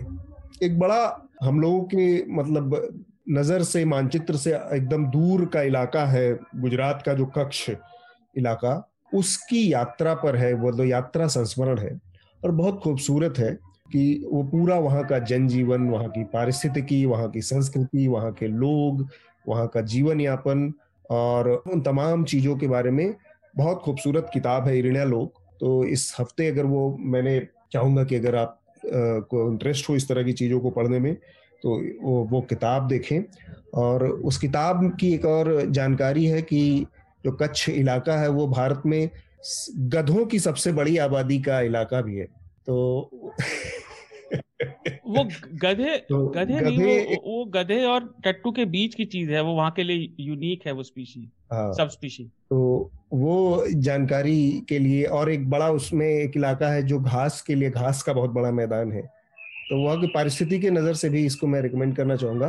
इस हफ़्ते की चर्चा में बस इतना ही। इससे पहले आप चर्चा खत्म करें, मैं श्रोताओं के लिए एक बात और कहूँगा। देखिए, अभी हमने अनुपम मिश्र जी की बात की, आप न्यूज़ लॉन्ड्री पर पढ़िएगा हृदय जोशी जी की बात की, उनका 2013 की भी। मैं कहना ये चाहता हूँ कि पर्यावरण की पत्रकारिता बहुत मेहनत और बहुत ज़्यादा खर्चा लेती है और उसमें बहुत लंबे समय तक रिज़ल्ट नहीं मिलता। इसलिए अगर आप चाहते हैं कि ये ईमानदार पत्रकारिता आप तक सही जानकारी पहुँचे, जिससे आने वाली जनरेशन और आप सबके लिए और पर्यावरण के लिए भी। सही खबरें पहुँच के सही डिसीज़न लें तो न्यूज़ लॉन्ड्री जैसे संस्थान को सब्सक्राइब करिए, जो आपके खर्चे से, आपके सपोर्ट से चलता है। क्योंकि एडवर्टाइजर्स को उसमें कोई इंटरेस्ट नहीं है। वो वहाँ पे बाँध बना के पैसे बनाना चाहते हैं। और अगर आपको ऑथेंटिक सूचनाएँ या इस उत्तराखंड की आपदा से जुड़ी खबरें रिपोर्ट्स पढ़नी है तो हमने हृदय जोशी का ज़िक्र तो किया ही। साथ में हमारे साथ आज चर्चा में राहुल जुड़े हुए राहुल ने भी दैनिक भास्कर के लिए कुछ बहुत खूबसूरत ग्राउंड रिपोर्ट्स वहाँ से भेजी हैं। डिस्पैच किए हैं उनकी स्टोर रिपोर्ट्स को भी पढ़ें आप लोगों की जानकारी भी बढ़ेगी और थोड़ा सा इस पूरे मामले की संवेदनशीलता को परखने में मदद मिलेगी। आप लोगों का बहुत बहुत शुक्रिया चर्चा में शामिल होने के लिए। थैंक यू शुक्रिया। न्यूज़ लॉन्ड्री के सभी पॉडकास्ट ट्विटर आई और दूसरे पॉडकास्ट प्लेटफॉर्म पे उपलब्ध हैं। खबरों को विज्ञापन के दबाव से आज़ाद रखें। न्यूज़ लॉन्ड्री को सब्सक्राइब करें।